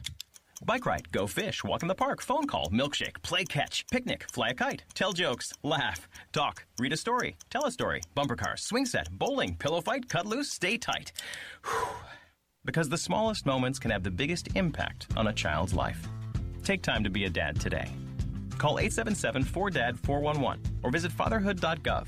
Brought to you by the U.S. Department of Health and Human Services and the Ad Council. Automotive technicians and auto service trainees, how would you like to work at the beach and perform for one of the best car care centers in the nation? Lewes Meineke is now looking for skilled automotive technicians to join their award winning team. If you're a gearhead that knows his or her stuff, or a young up and comer that has the motivation and drive to succeed, then you need to make this call today. 302 827 2054. Lewes Meineke Car Care Center, located in beautiful Lewes, Delaware, offers a highly competitive compensation plan, great benefits, a flexible schedule, and did we mention that you're going to be working at the beach? Plus, there's a signing bonus for the right candidates. Technicians must be ASE certified and have a minimum of six years' experience. Beginners advance at your own pace in one of several entry level positions. But whatever you do, don't wait. These jobs will go fast. Call Tim at 302 827 2054. That's 302 827 2054. Lewes Meineke Car Care Center. Rev up your career. You hear that? That's the sound of America's only sports car. That's right, it's a Corvette. But not just any Corvette.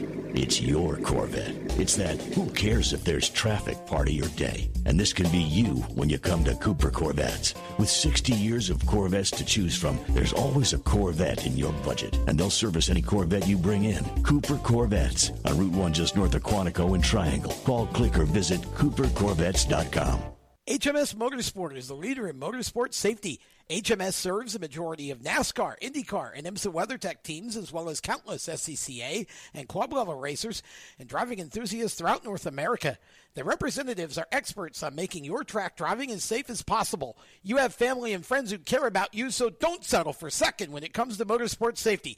Stop into HMS Motorsport, visit them on their website at hmsmotorsport.com, or send them a Facebook message and tell them the folks from Race Chaser Media sent you. How to deal with someone who says that's so gay. Outsmart them. This party is like so gay. Totally. Excuse me, but did you ladies know the word gay used to mean happy or excited? Then it became a word used to describe gay people. Then somehow it came to mean dumb or stupid, which is how you just used it, which is not very nice. Ew, that guy is on the football team and super smart, and he totally hates us now. Totally. When you say that's so gay, do you realize what you say? Knock it off. Learn more at thinkbeforeyouspeak.com.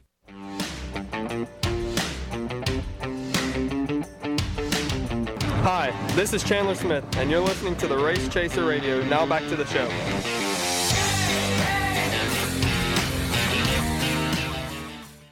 Welcome back to Lead Lap.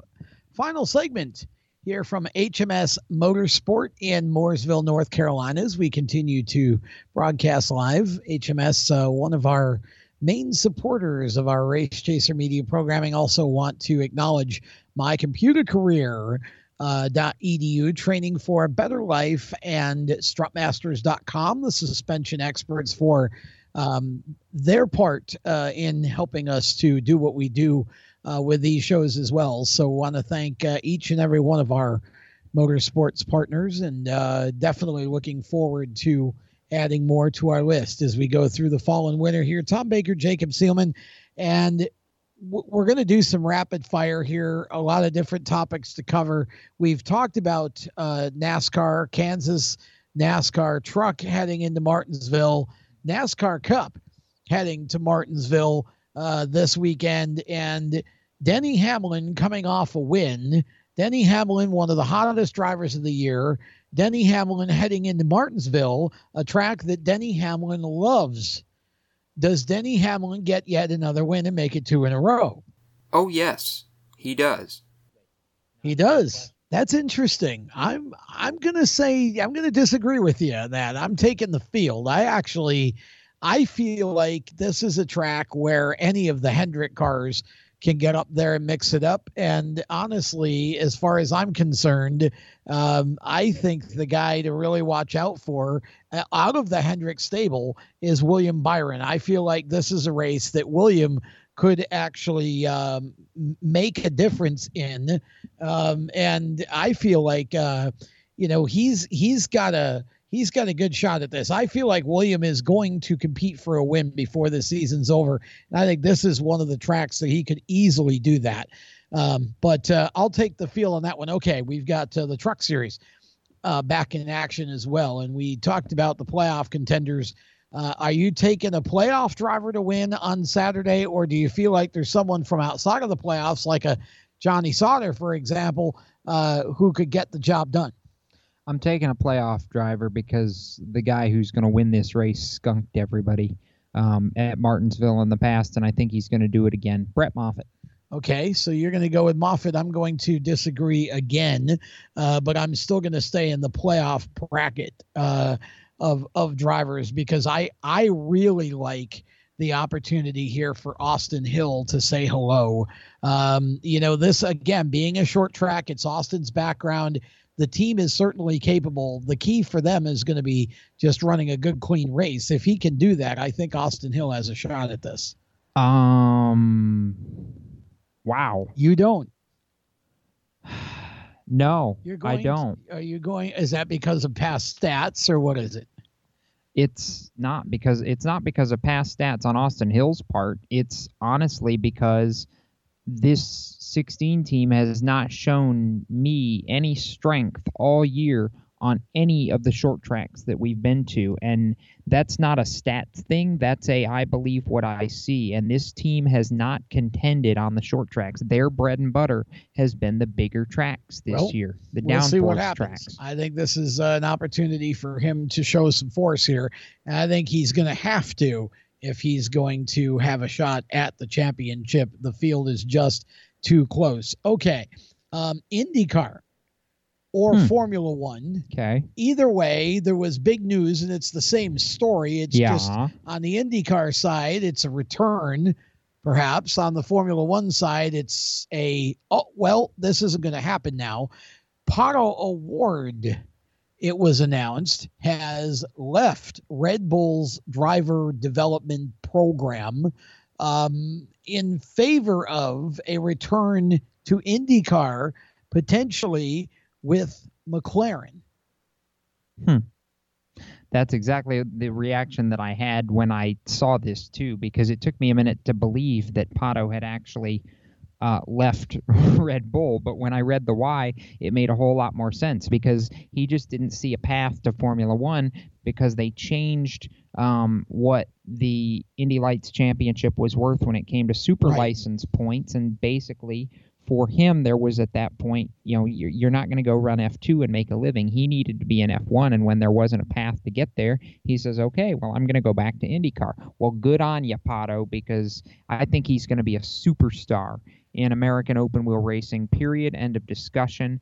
I love the possibility of pairing him at McLaren with James Hinchcliffe. Please, please, please, Zak Brown, make this happen. Please.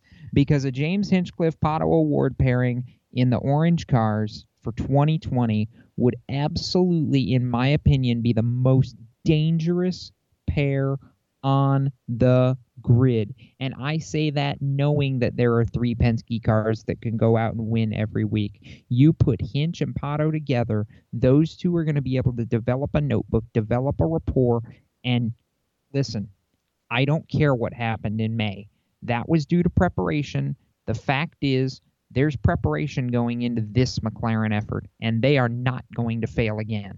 Well, I mean, the fact that you're you're basically working with SPM tells you all that you need to know about that. Right. Um, They know, are I- not going to fail this time. I yeah, on this we agree. I, I think that I, I really was disappointed to see Pato even jump into that whole Red Bull thing because I'm not very bullish on that program to begin with. Um, you know, it's and I think Pato's I think he showed that IndyCar is a very natural thing for him, and I think he can be a huge star in Sure. IndyCar. And him and Hinchcliffe together, in terms of entertainment value, both of these drivers have great personalities. They I mean, do, I and you, you know that- what? In fairness, um, Pato's Pato's wit, I think, is what really sticks out to me. Yeah. With him, he's not.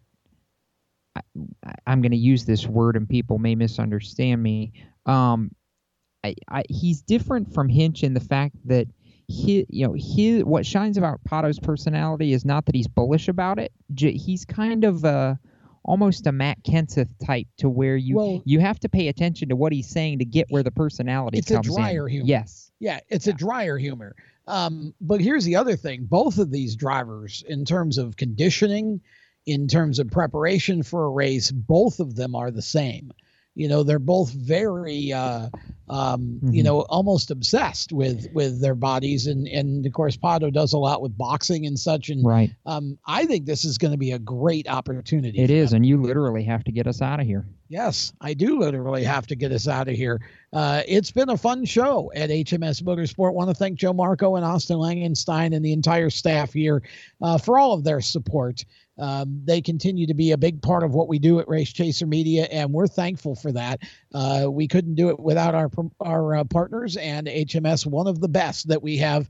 Again, HMSMotorsport.com or either of their two locations in Danvers, Massachusetts, or right here in good old Mooresville, North Carolina, otherwise known as Race City, USA. Oh, by the way.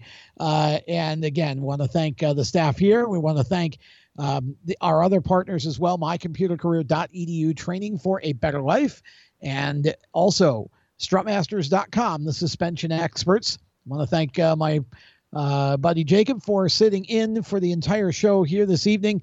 Thanks to all of you for listening. Again, if you missed part of it, just go search Race Chaser Radio on your favorite podcast platform. It'll be up tomorrow, and you can check it out uh, at your leisure. So, for Jacob and all of the folks from WSIC,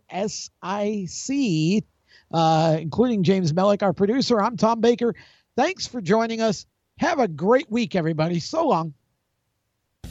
You've been listening to Lead Lap Radio powered by HMS Motorsport, the leaders in motorsport safety. You can find them on the web at hmsmotorsport.com. Lead Lap Radio is a Race Chaser media production. For more exciting and passionate motorsport content, follow Race Chaser Media on Facebook, Instagram, Twitter, and YouTube and visit racechasermedia.com. The opinions expressed by our guests are their own and do not necessarily reflect those of the staff, management, affiliates, or marketing partners of Race Chaser Media. No part of the show may be reproduced in any manner without the expressed written consent of Race Chaser Media. Thank you for listening.